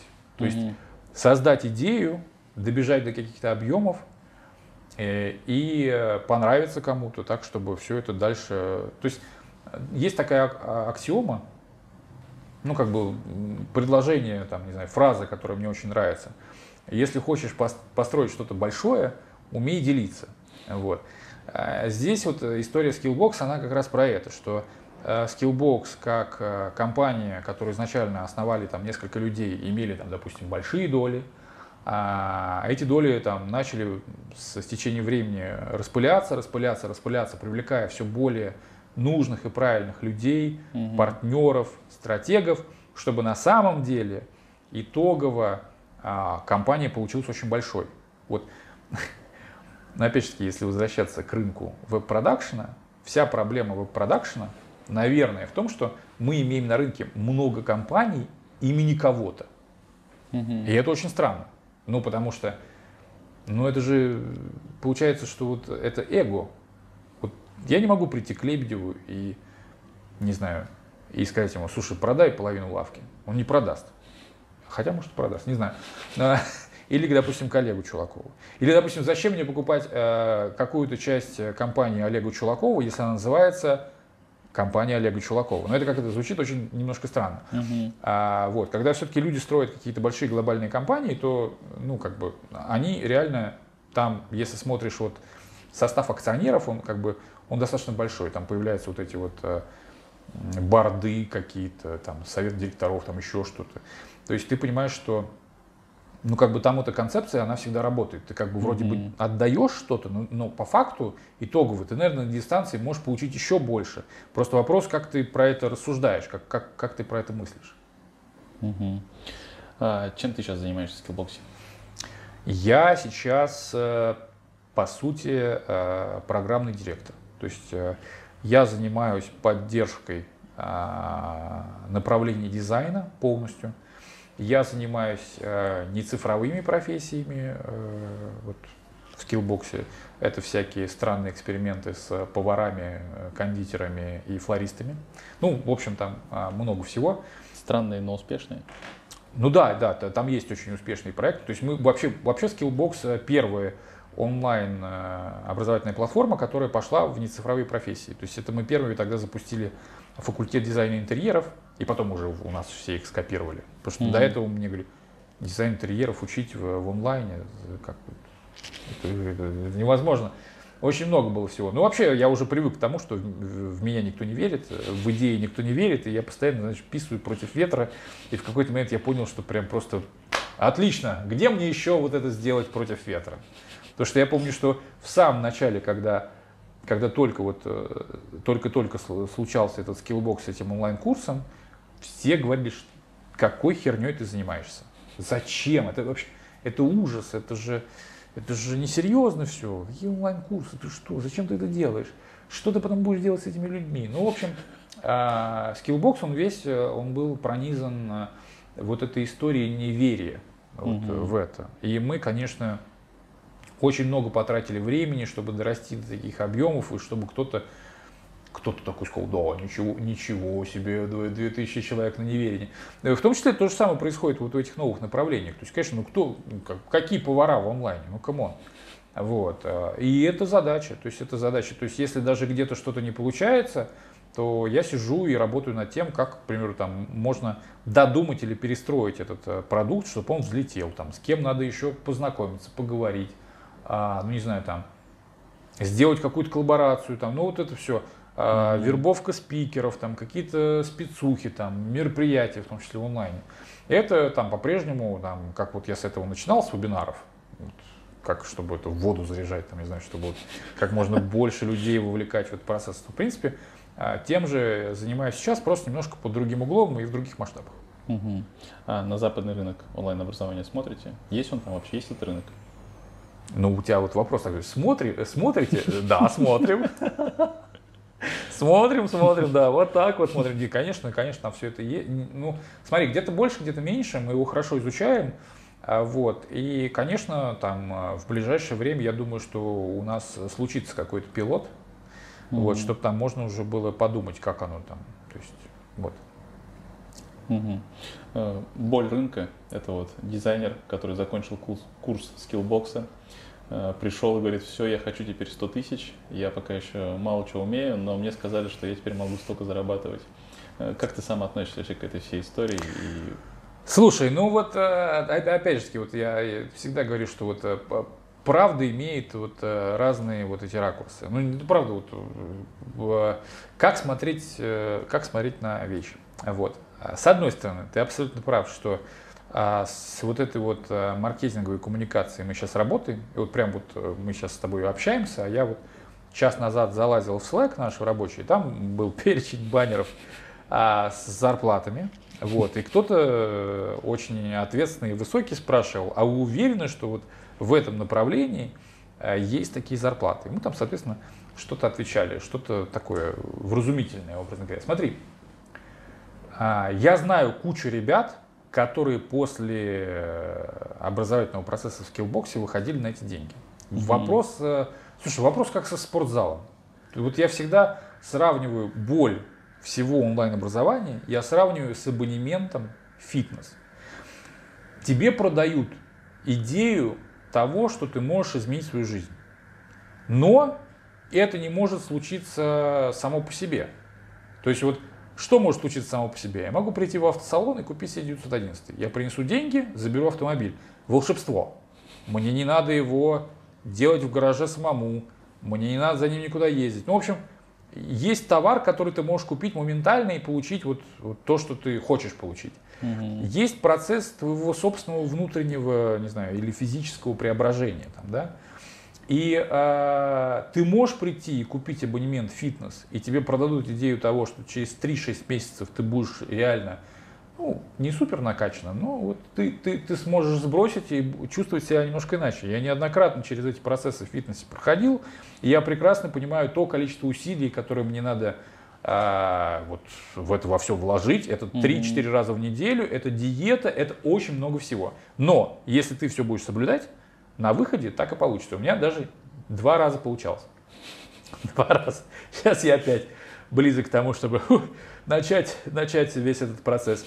То же самое в онлайн-образовании. Тебя никто на самом деле не обманывает. Если ты будешь проходить эти модули, вот, раз за разом сдавать домашки, дойдешь до дипломного проекта через полгода, защитишь дипломный этот проект с реальным заказчиком, ну, там сейчас вот последние цифры, которые мы получили, 85% кто обращается в центр карьеры после защиты дипломного проекта, трудоустраиваются на эти деньги. У меня есть огромное количество времени. Но если человек купил, через 3 модуля забил, вернулся через полгода, потом пошел искать работу и говорит, что мне там говорили, что это прям просто масляная поляна, зуб даю, то, естественно, так не работает. Ну, как бы, и мы, ну, ловим, да, большое количество негатива, что люди, которые получают эту рекламу, они, конечно, в это не верят и говорят: что вы людям продаете несбыточную мечту. Ну, как посмотреть несбыточную? Все-таки, если человек приходит в профессию, если он замотивирован и доходит до конца, то там все у него срастается. Вот это как бы... Но я согласен, что это... Ну, это не очень такой простой путь, как и вот с фитнесом. Да? То есть это надо ходить, надо тратить некоторое количество часов в неделю, может быть, даже несколько дней в неделю, чтобы вот этим заниматься. Это образование. Ну, и ты заметь, мы говорим про онлайн-образование, он не ходит в учебную аудиторию, у него нет вот этого социальщины, то есть его не могут отчислить, он сидит дома один. У него могут быть дети, у него может быть шумно, ему может быть некомфортно, у него могут быть какие-то другие планы, работы, еще что-то. Его не могут отчислить? Его не могут отчислить. У нас образование как в App Store приложение. Ты скачал, как бы, у тебя все, у тебя пожизненный доступ к платформе. Может быть, это частично решило бы проблему? Наверное, мы думаем, но это наша боль. Ты спросил, какая боль? Первая боль – это плохая доходимость. Почему? Мы их всех обзваниваем, их изучаем, и там один и тот же ответ – потеря мотивации. Просто он как бы, ну, ты пошел в фитнес, у тебя тренера нет персонального, там, да? Ты же должен раз в неделю делать какой-то объем упражнений, следить там за колоражем, за диетой, вот это все. Ну, конечно, ты в какой-то момент забиваешь. Ну, как бы, а что тебя мотивирует? Потому что результат вот этот визуальный, он как бы не появляется у тебя через неделю. Угу. Также и с образованием, чтобы показать что-то там на этот уровень ЗП, тебе надо реально хорошо учиться там месяца 4. Есть ребята, которые схватывают быстро, но это вот некоторые исключения. В основном вот это наша боль, и да, мы думаем над форматом, над процессом, как, может быть, сделать так, чтобы, ну, чтобы доходимость была выше, чтобы, может быть, да, там, это было отчисление какое-то, чтобы какая-то ответственность была. Так получается, угу, что вся ответственность — это только твоя личная мотивация и больше ничего. Офлайн планируется вообще? Или это исключительно онлайн история? Нет, планируется сейчас как раз вот, чем я занимаюсь? Я занимаюсь как раз в том числе и офлайном. То есть мы планируем в ближайшее время запускать офлайн школы. Вот и у меня... Ближайшее это этот год? Этот. Мы сегодня с тобой с утра пересекли, ты что такой уставший? Я хоть из отпуска, но вот голова моя вот в этом большом проекте, но он такой тяжелый, потому что мы опять придумываем то, что еще никто не придумывал. Угу. И это как образно, у меня сейчас было ощущение такое же, как будто я сейчас пилю этот первый онлайн-курс по UX-дизайну. У меня сейчас тоже это как бы... Ну, это физическое, угу, офлайн помещение, где люди будут учиться. Это будет Москва или это будет Истраховская? Это будет не Москва, нет. Это будет, конечно же, не Москва, потому что в Москве делать нечего. В Москве дизайнер выходит, там, допустим, у него все есть. У него есть смузышная, у него есть коворкинги, у него есть куча бесплатных дизайн-конференций. В конце концов, есть британка. То есть, ну, Москва очень... Угу. Мы тоже так смотрим на все это и понимаем, что Москва для... Вот этих образовательных экспериментов — это отдельное государство. То есть здесь как бы если что-то выстрелит, то это будет неприменимо, вероятно, неприменимо ко всей России. То есть надо тоже учитывать. Поэтому первый проект будет не в Москве. Ну, известно где. И я пока не могу тебе сказать, но это будет очень хороший город. Мне он очень нравится. Вот. Не из твоей страны, это ну, вот южнее. Да. Ну окей. Skillbox делает офф в Москве. Как началось, почему, зачем? Но была вот эта глобальная идея, что Skillbox — это лучшая онлайн-платформа для образования дизайна. То есть вот если у нас… Ну, кто у нас еще есть?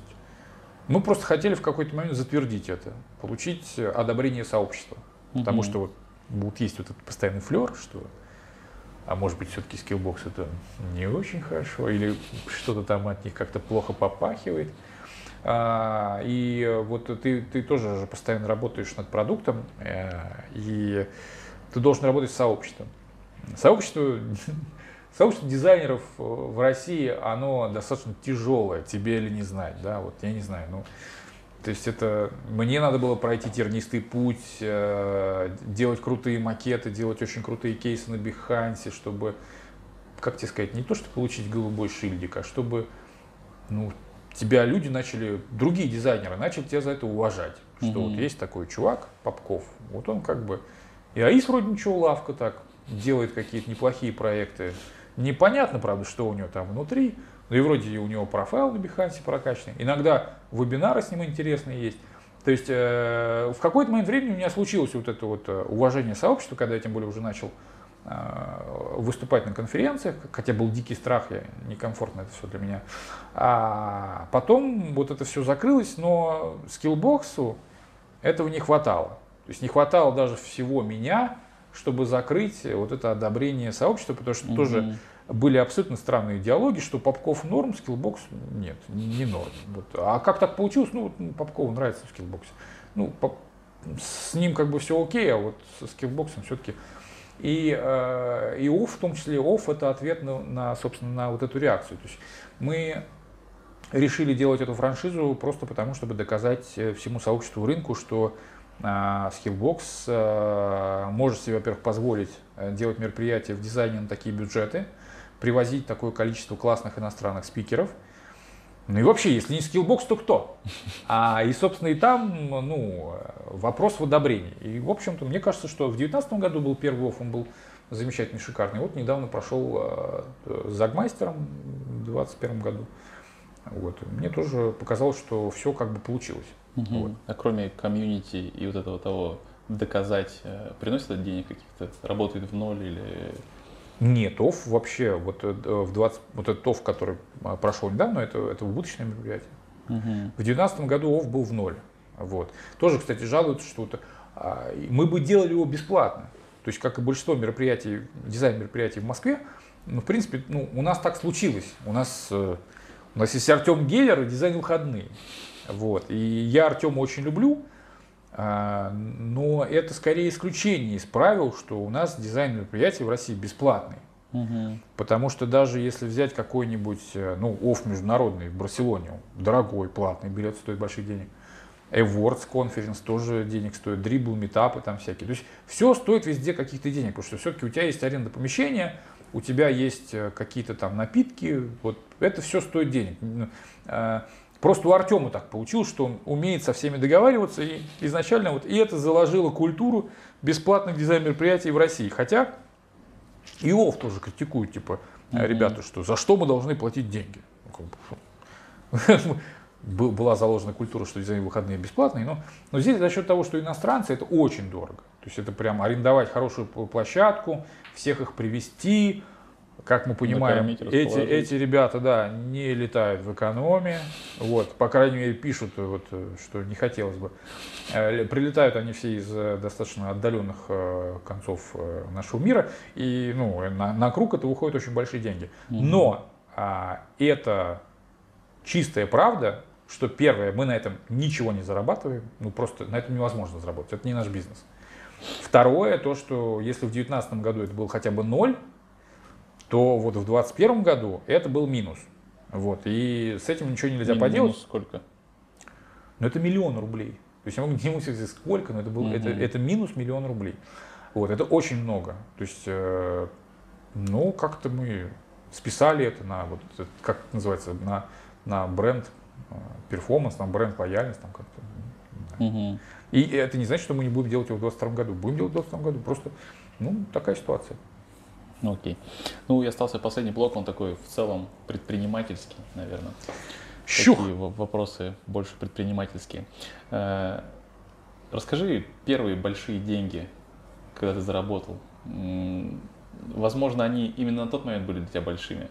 Ты подумал такой, воу, вот это я бабла срубил.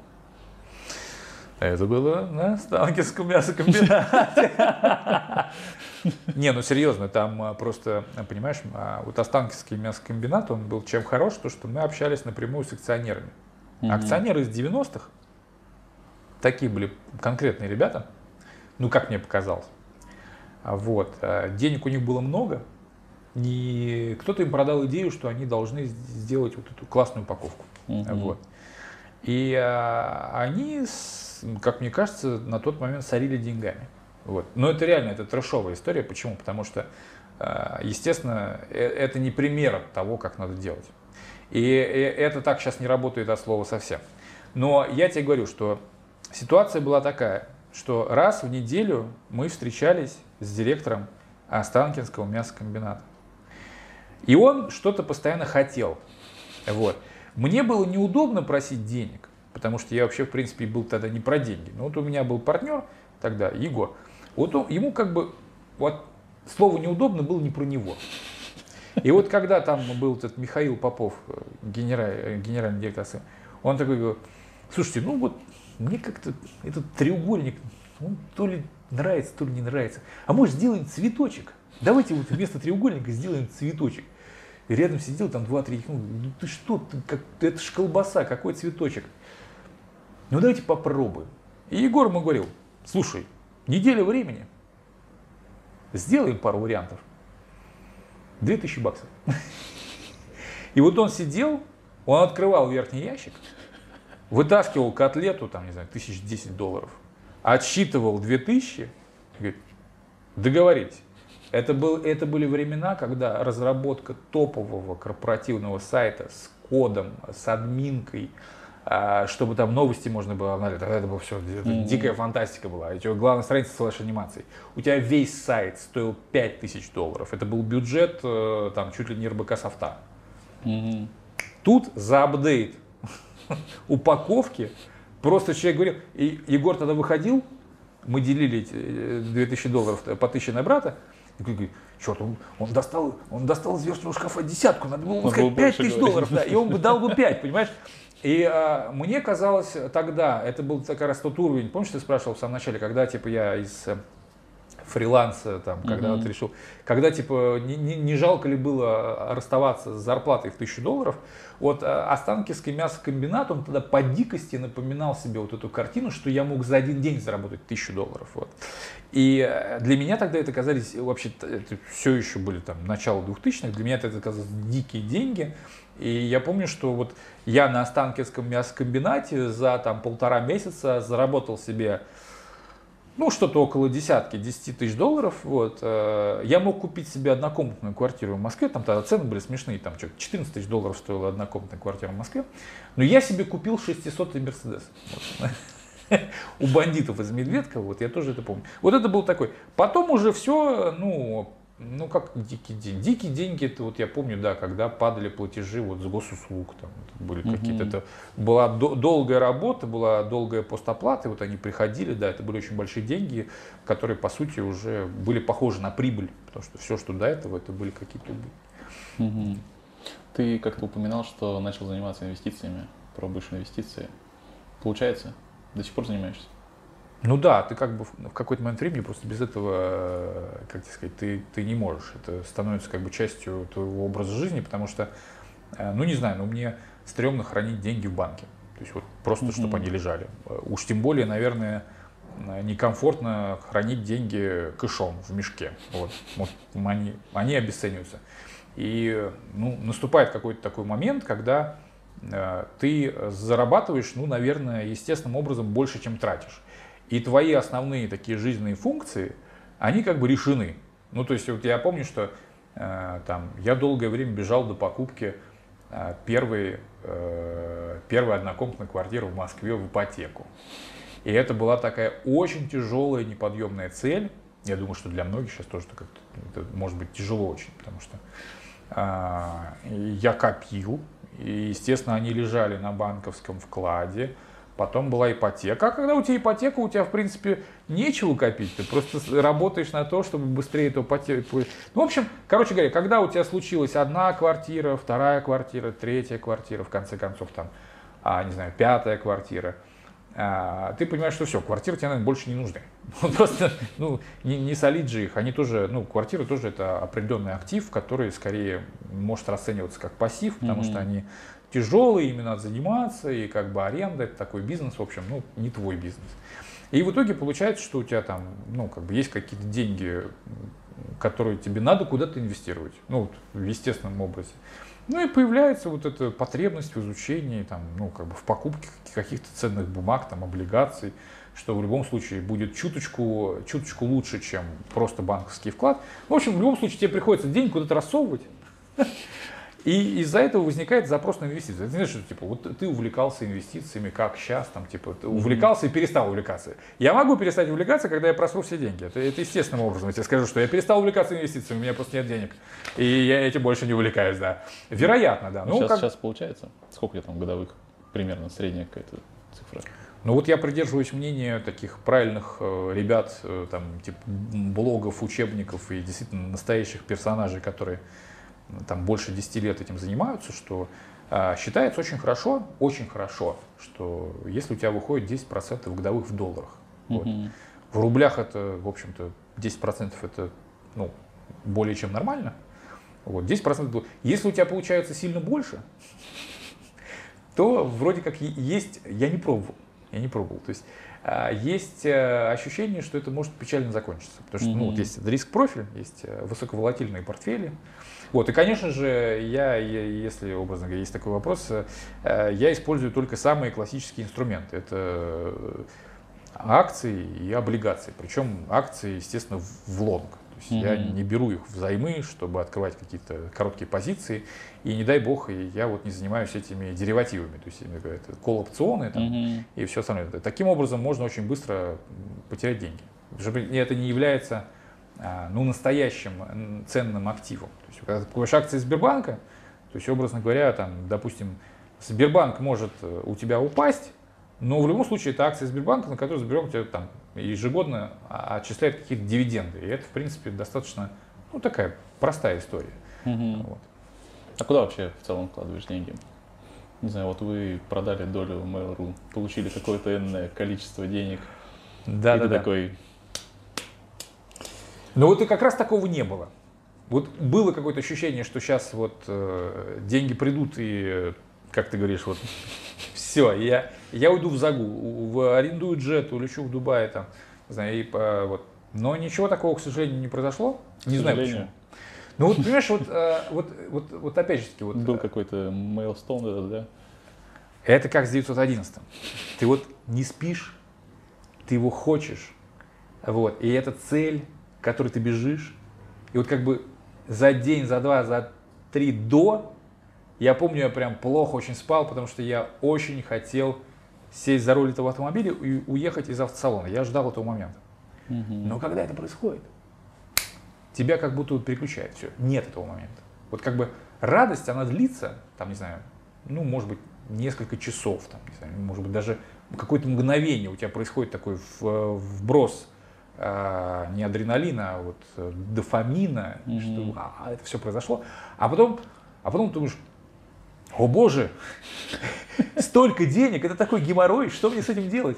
Что мне с этим делать? Ну, конечно, и что? Начинаешь как-то думать, раскладывать, во что инвестирую? Ну, это сейчас будет уже, не знаю, может быть, для некоторых это будет просто какой-то достаточно банальной историей, что 50% вот есть недвижимость, там, допустим, что-то, конечно, надо, там, если хочешь улучшить свои там условия, там, купи квартиру получше, потому что, ну, это всегда как бы завтра все прям сгорит, а квартира это останется. Вот, соответственно, потом, ну, можно как бы было купить еще дом, но я не понимаю зачем. То есть я вот как бы от слова недачник совсем. То есть я понимаю, что ты покупаешь дом, ты закапываешь огромное количество денег в землю, и тебе завтра же этим домом надо заниматься, там возникает бойлерная, там возникает типа сад, огород, вот это все надо. Ну, возникает очень много вот этих технических нюансов, я как бы не про дом, поэтому я дом не стал покупать. Ну и, соответственно, вот как-то распределил эти деньги по абсолютно разным активам, то есть это низкорискованные облигации, там, потом акции, еще облигации. То есть, в общем-то, как-то у меня где-то позиции 100, то есть вот в целом каких-то разных инструментов. Я называю это портфелем курильщика, ну потому что есть такие, знаешь, вот эти тертые калачи, такие правильные трейдеры, как ваш портфель должен состоять только из 10 бумаг или лучше из нескольких бумаг, потому что вы, когда инвестируете в какой-то инструмент, вы точно верите в эту идею. Я наигрался, слушай, хорошо, классно получилось, что у меня были какие-то деньги, потому что АИС была достаточно маржинальная дивидендная лавка, у меня, в принципе, были деньги до этого в финансовых инструментах, и была сделка с Mail.ru, и я с этими деньгами ничего не успел сделать, они просто лежали, на самом деле, как это не страшно звучит, они просто лежали в банке, на вкладе. И случился ковид, случилась девальвация рубля, и все рынки, тогда я помню, все рынки сгуляли там от 30 до 70% вниз. И у меня в какой-то момент на моем домейловском портфеле, а у меня тогда тоже был, то есть я уже до этой сделки занимался с этими инструментами, у меня было минус 10 миллионов рублей. Но для меня это было много, это было где-то порядка 20-25%. Это вот деньги, которые просто были до этого, естественным образом лежали. Я увлекался этими инструментами. И я, короче, конечно, дико стрессанул, потому что я вообще первый раз в жизни единомоментно теряю так много денег. Ну как теряю? Ты же не продал эти акции, они у тебя просто лежат, но у тебя переоценка на текущий день. И там написано минус 10 миллионов рублей. И я такой... Ну, это больно, это было очень больно, я стрессовал. Но я как-то с этим справился, я ничего не стал продавать. Вот, и, знаешь, вот в какой-то момент, когда очень страшно, вот оно там все летит туда вниз, а что, если сейчас усредниться и вкинуть, короче говоря, туда еще столько же? Вот, но это вот реально надо иметь, что называется, вот железные яйца, вот у этих вот торгашей, как бы это... Усреднился в этой... Да, я усреднился, но не на все. Вот, не на все 100 позиций. Да, ну вот на то, была какая-нибудь покупка, которую ты вот долго хотел, и когда случилась сделка, ты такой, вот, Вот теперь я тебя куплю. Вот, кстати, нет. Кстати, нет, потому что даже 911 я купил до сделки с Mail.ru. Я купил его просто на дивиденды АИСа. Вот мне иногда там, ну, говорят, что вот Попков ездит, это все он навебинарил себе. А нет. Вот это вот курьезная ситуация, что, в принципе, деньги были. То есть купить такой автомобиль я мог себе позволить еще задолго до этого, всей этой истории со Skillbox. Ну, далеко ходить не надо, Розов на 911 ездил. То есть нет в этом какого-то фееричного такого. Не, слушай, когда вот случается вот такой приток ликвидности, тебе до этого кажется, что все, там, не знаю, начнутся спецэффекты. И у некоторых так, наверное, происходит. А у меня вот со мной случилась какая-то осознанность, что с этим надо что-то делать. Значит, ты должен стать еще умнее, чтобы вот этими вложениями как-то распорядиться, чтобы их как-то, ну, не то чтобы даже приумножить как-то на этом, ну, по крайней мере, сохранить, чтобы, ну, как-то. А сейчас ты как считаешь, у тебя получается? Получилось? Ну, пока да. То есть но при этом я помню про эти 10%, и я, скажем так, лишь чуть выше, чем вот эта планка. То есть я понимаю, что, значит, это мой какой-то вот этот вот риск-профиль, он адекватный. Потому что, конечно, я не катался на Тесле. То есть я как раз, ну, у меня до этого были все возможности, и я видел, как изо дня в день она летела, но ни дня не было, чтобы я на ней покатался, потому что я как бы почему-то издалека это все, я прям видел, что это плохо пахнет. К сожалению, я был неправ, она как бы долетела и все, остановилась, но тогда казалось, это как вот то же самое, я не катаюсь на биткоине, потому что я, в принципе, ну, есть люди, которые прям увлекаются криптой, считают, что это прям ценный актив, я вот, ну, тоже не могу ее для себя, я такой достаточно, в принципе, мне кажется, в меру консервативный чел. Слушай, ну а другие бизнесы какие-нибудь пробовал? Может быть, офлайн или какие-то стартапы? Или AIC и Skillbox? Это вот. Слушай, ну представь себе, вот эти две конторы, они сжирают 150% твоего времени. То есть, как бы, понимаешь, ты просто не можешь выйти и, не знаю, пойти еще что-то поделать. Единственное, что... Вот, ну, может быть, ты просто кому-то дал денег, вот всегда хотел, не знаю, какую-то кофейню свою, вот, деньги появились, ребята, вот вам... Давайте, вот я вам инвестировал. Не, вот я почему-то... Не, ну, слушай, точно интересный вопрос, что время от времени ко мне приходят ребята вот с какими-то запросами, что привет, очень хотим услышать обратное мнение, вероятно, там, получить тебя там как партнера.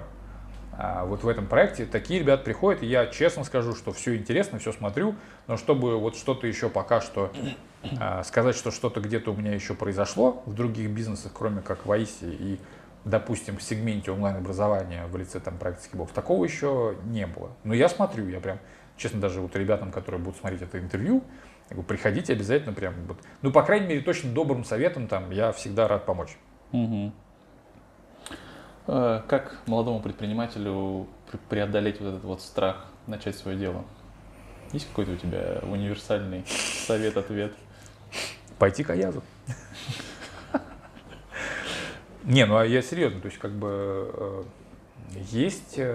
была бизнес-молодость, сейчас есть вот лайк-центр Аяза. Я общался с некоторыми ребятами, которые проходили у него там какие-то программы. В целом, мне кажется, что, как это ни странно, когда происходит запрос на что, куда пойти, чтобы что-то начать или что посоветуешь, ну, либо ты делаешь это так, как вот просто идешь и делаешь, никого не спрашиваешь, и в какой-то момент времени просто напрашиваешься кому-то навстречу, чтобы спросить добрый совет, чем, кстати, мы с Антоном раньше и занимались.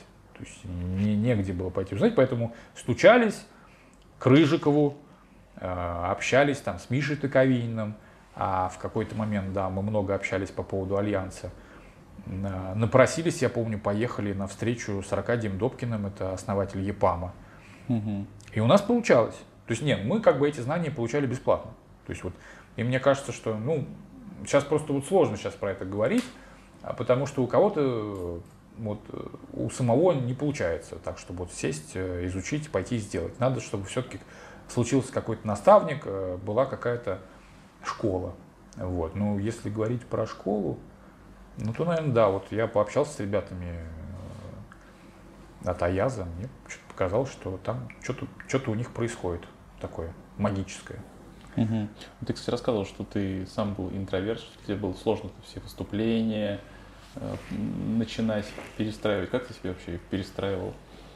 Сам, может, какие-то курсы проходил, там, не знаю, ораторского искусства, не знаю, 100 грамм перед выступлением. Ну, это, кстати, было бы неплохо, но нет, такого прям не было. Начинал я не со 100 грамм. Слушай, вот опять же таки, мне кажется, я такой человек, что мне ничего не помогает, кроме моего собственного хардкора и выхода из зоны комфорта. Вот я знаю ребят, которые обязательно куда-то идут учиться, чтобы произошел волшебный пинок.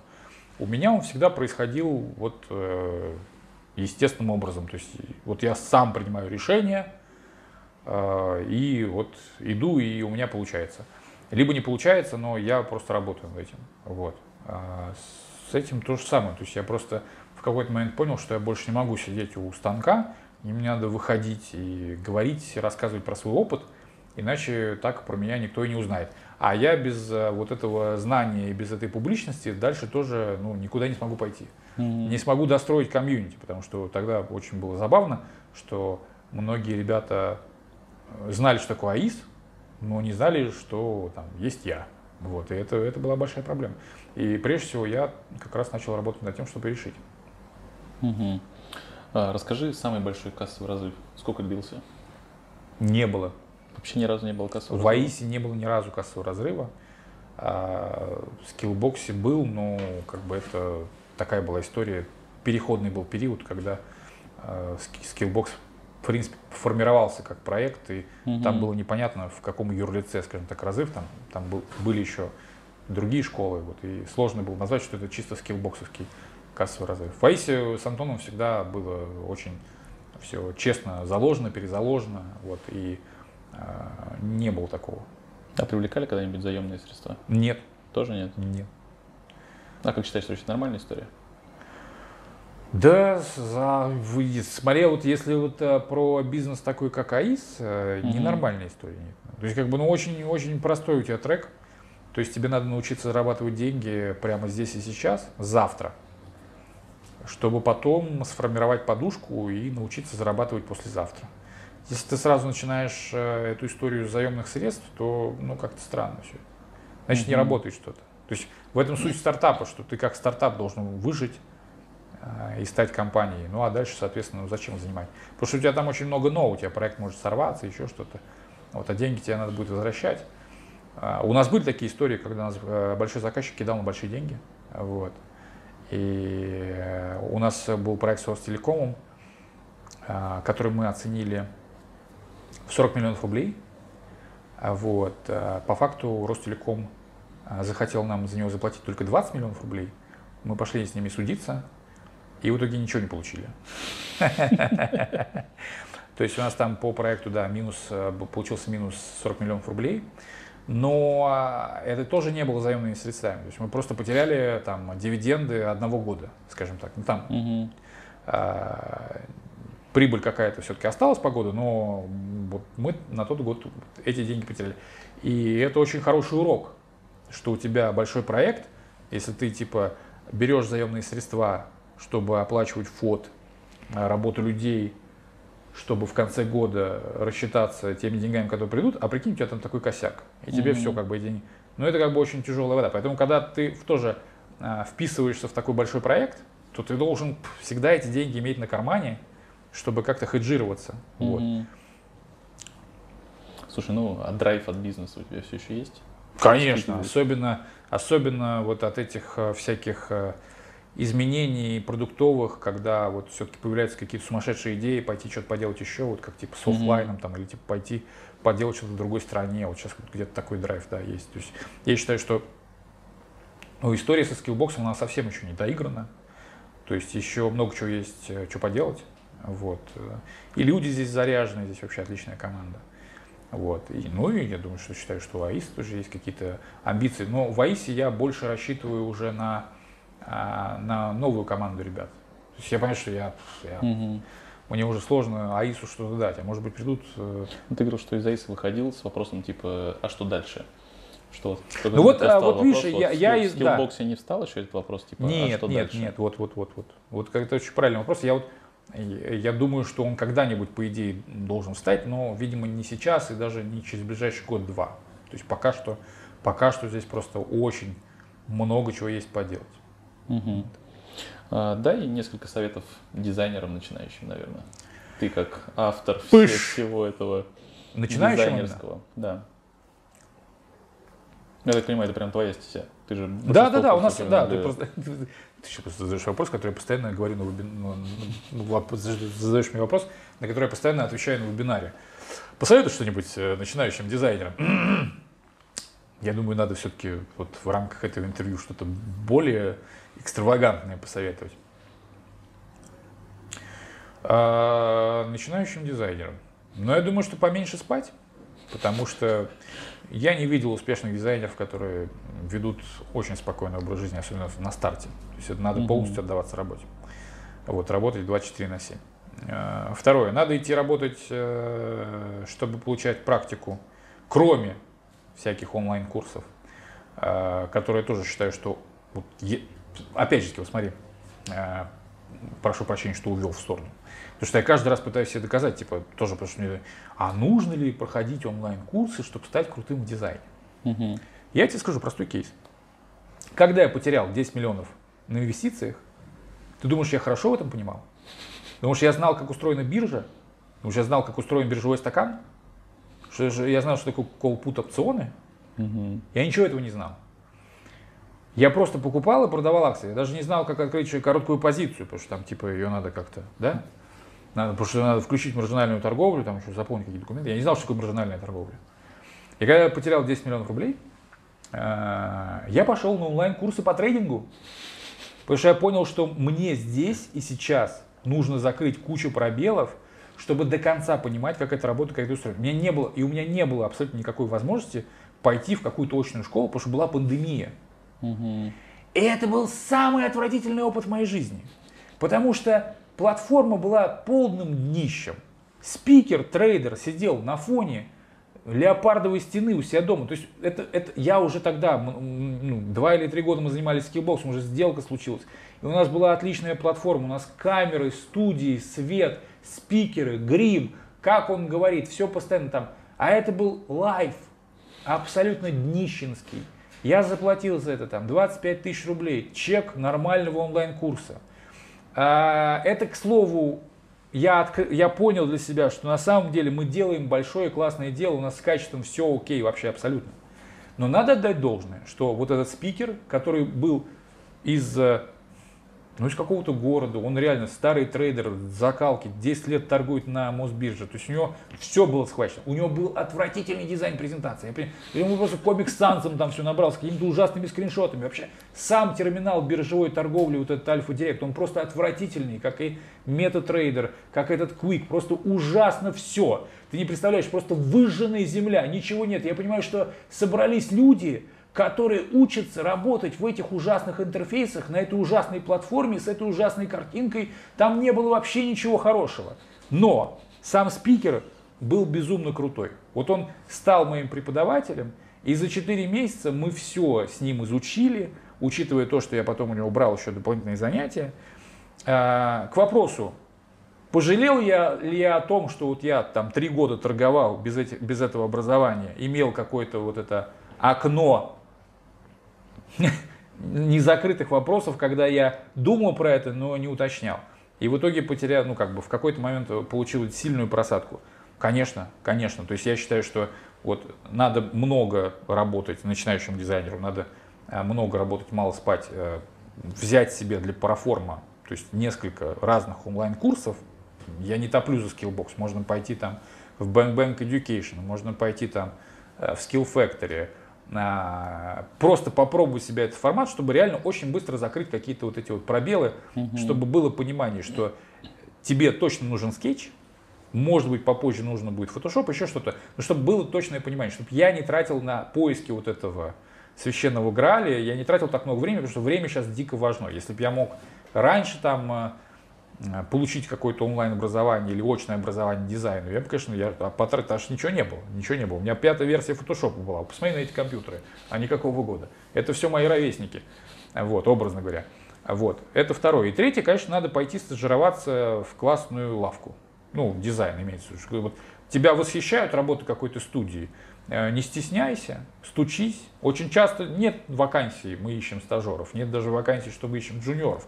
Но я помню, я в АИСе принимал таких людей, ребят неравнодушных, которые писали слезные письма о том, что очень хочется попасть. Я их брал, потому что я знал, что где мотивация, там все случится. Он может быть абсолютно не в дуб ногой, но если у него есть мотивация, у меня был кейс до сих пор, я привожу всем пример, у меня был... Вова Широков, вот, он сейчас работает на топовых позициях дизайн-директором, ну, сейчас последний раз, по-моему, хантил то ли Озон, то ли вот что-то такое, вот они звонили, меня уточняли, вот он, как бы мы его рассматриваем, вы его рекомендуете. Пришел чувак лысый, с бородой, как у Тобиаса Ланшнайдера, просто вообще харизматичный, 33 года, я и то моложе тогда был, чем он. Вот. Показывает портфолио, но у него просто флайеры из кабаков. Просто вот реально, ну вот, выжженная земля, ничего нету. Я говорю, дорогой, тебе 33 года, у тебя шикарная борода, тебе надо идти барменом, зачем тебе идти в UX-дизайн? Он говорит, не поверишь, вот вообще вот никем себя другим не вижу, вообще восхищаюсь, вот очень хочу делать так же, как вы. Ну я его взял вот на, можно сказать, на полшишечки, ну просто, думаю, 33 года человеку, как бы, что из него сделаешь? Он уже просто вот... Ничего, год, 2 года он арт-директор, вот. Потом пошел работать в БКС, соответственно, пошел по банкам. В общем, ну, случилось чудо. Вот, пошел по банкам. Пошел, да, пошел по финансовым организациям. Современные реалии. Пошел по банкам. То есть нет, мотивация, конечно, самая. То есть желание идти, в том числе практиковаться у лучших. И это работает. Надо просто быть наглее. Это причем даже в книжке... про Стива Джобса это написано, это реально. Хьюлетт Паккарду звонил и говорил, что дай. А он говорит, что за спрос денег не берут, поэтому, ну, вот и там просто вот эта основная есть история страха того, что тебя отошьют. Но как ты молодой, мне кажется, трынь трава. А теперь несколько советов предпринимателям начинающим. Те же самые? Поменьше спать? Ну, это да, это особенно если дело прет. Вот. Ну, никаких заемных средств. То есть, я не знаю, ну, это очень плохая практика. То есть, если даже берешь заемные средства, то это должно быть меньше половины твоих денег. То есть, скажем так вот.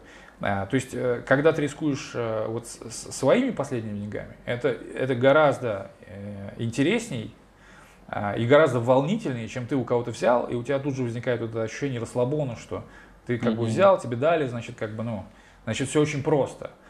Но нет. То есть, ты должен почувствовать, что вот ты где-то у грани.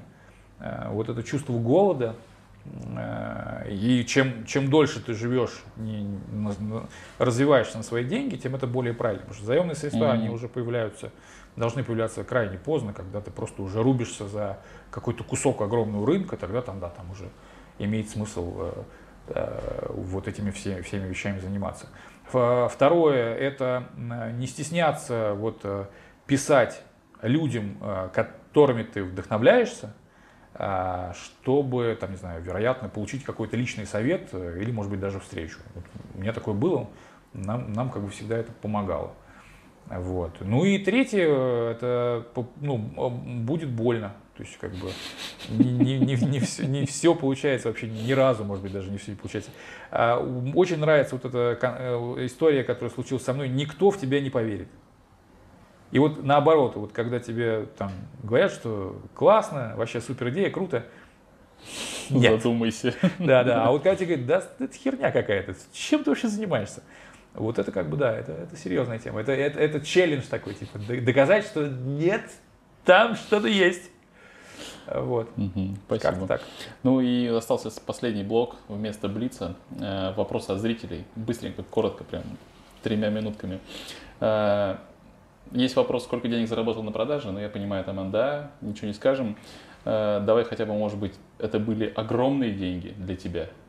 Да, конечно. Смотрел хоть раз на ногу в Digital? Слышал про них? Да, вот, собственно, сидят, ребят, приехали. Вопрос от зрителей. С кем мне надо работать? С мудаками. Классика. Ну, не знаю, ну... Как определить, что он мудак? Вот на начальном пороге вхождения. Мне казалось раньше, когда вот было еще мало опыта в дизайне, заказчики же вносят правки, вот, и мне казалось, что все правы, кроме меня, да, то есть вот есть такое. Ну, просто, понимаешь, не твой человек, человек начинает как бы делать какие-то, ну, творить дикие вещи. А в простонародье, ты правильно меня поправил, называется «не работай с мудаками». Но на самом деле, я говорю, что правда у всех своя. Поэтому мне всегда кажется так, что если тебе некомфортно работать, не работай. Не надо как бы вот мучиться. Поэтому, собственно, так и появляются партнерства. Обычные, стратегические, какие угодно. Люди познают друг друга в кайфе работы. В кайфе того, что они принципиально идут в одном направлении и друг друга понимают. Потому что все мы настолько разные, что вот тебе кажется, что это нормально, а другому это дичь полная. И я часто, когда особенно вылезаю из диджитала одной ногой, да, в какую-то другую сферу, я понимаю, о боже, там люди вообще, они просто иначе мыслят и смотрят на все это. И я бы сказал, что да, вот если бы я столкнулся там с человеком из другой сферы, наверное, сказал, что я с ним работать не буду. Вот здесь то же самое. Вот. И важно как бы, ну, классно, когда у тебя есть такая возможность. Вот бывает так, что у тебя ее нету, и ты должен как-то вот, как-то с этим плавать какое-то время, пока там проект не закончится, тебе не хочется с ним общаться, ты не понимаешь его, ты не понимаешь, что от него завтра ждать. В АИС такое часто у нас было. Но это тоже это огромная наука и практика коммуникации, как-то деликатно с этого сползать. Вот. Ну, в основном лучше, конечно, не работать, если не нравится. И последний вопрос, как Porsche? Но, по сути, ты на него уже ответил, уже насытился. Наверное. Стоит, пылится, да. Выставлю скоро на продажу. Не знаю, просто опять сейчас зима придет, что с ним делать, я не знаю. Зимой некомфортно на нем? Да можно, но... Как тебе сказать, это просто со стороны выглядит странно.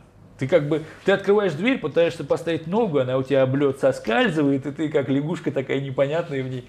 Вот. Хотя он полноприводный, конечно, они анонсировали, там есть и зимняя резина, она у меня есть, и на нем можно зимой кататься, но это выглядит как-то очень странно. Какая будет твоя следующая машина? Я думаю, что это будет минивэн. Минивэн такой простой семьи, не знаю, ну... Вот старый Мерседес я купил под легкую реставрацию, вот, чтобы тоже чисто там несколько дней, не знаю, в месяц наслаждаться легким чилом за рулем. Все, мне кажется, машина — это такой пройденный этап. Угу. Все, ладно, спасибо большое. Дай 5! Давай так. Ну, на полчасика. Ну, мы молодцы. На полшишечки. Минус 2 минуты до встречи. Я на часы, честно, не смотрел. Семейное фото? А можем, на кстати, память. Ольгу попросить, чтобы она нас нормально фотографировала. Давай, с софитами. Я могу сам. Да, ты, кстати, ты тоже можешь. Да. Слушай, ты выше меня. Я, кстати, удивился, что ты вообще, оказывается, высокий человек. А я высокий, да? Ну, я после тебя, мне кажется, 2 метра. 196 где-то. 1,87 м. Давай тебя обниму хотя бы. Да, вот так.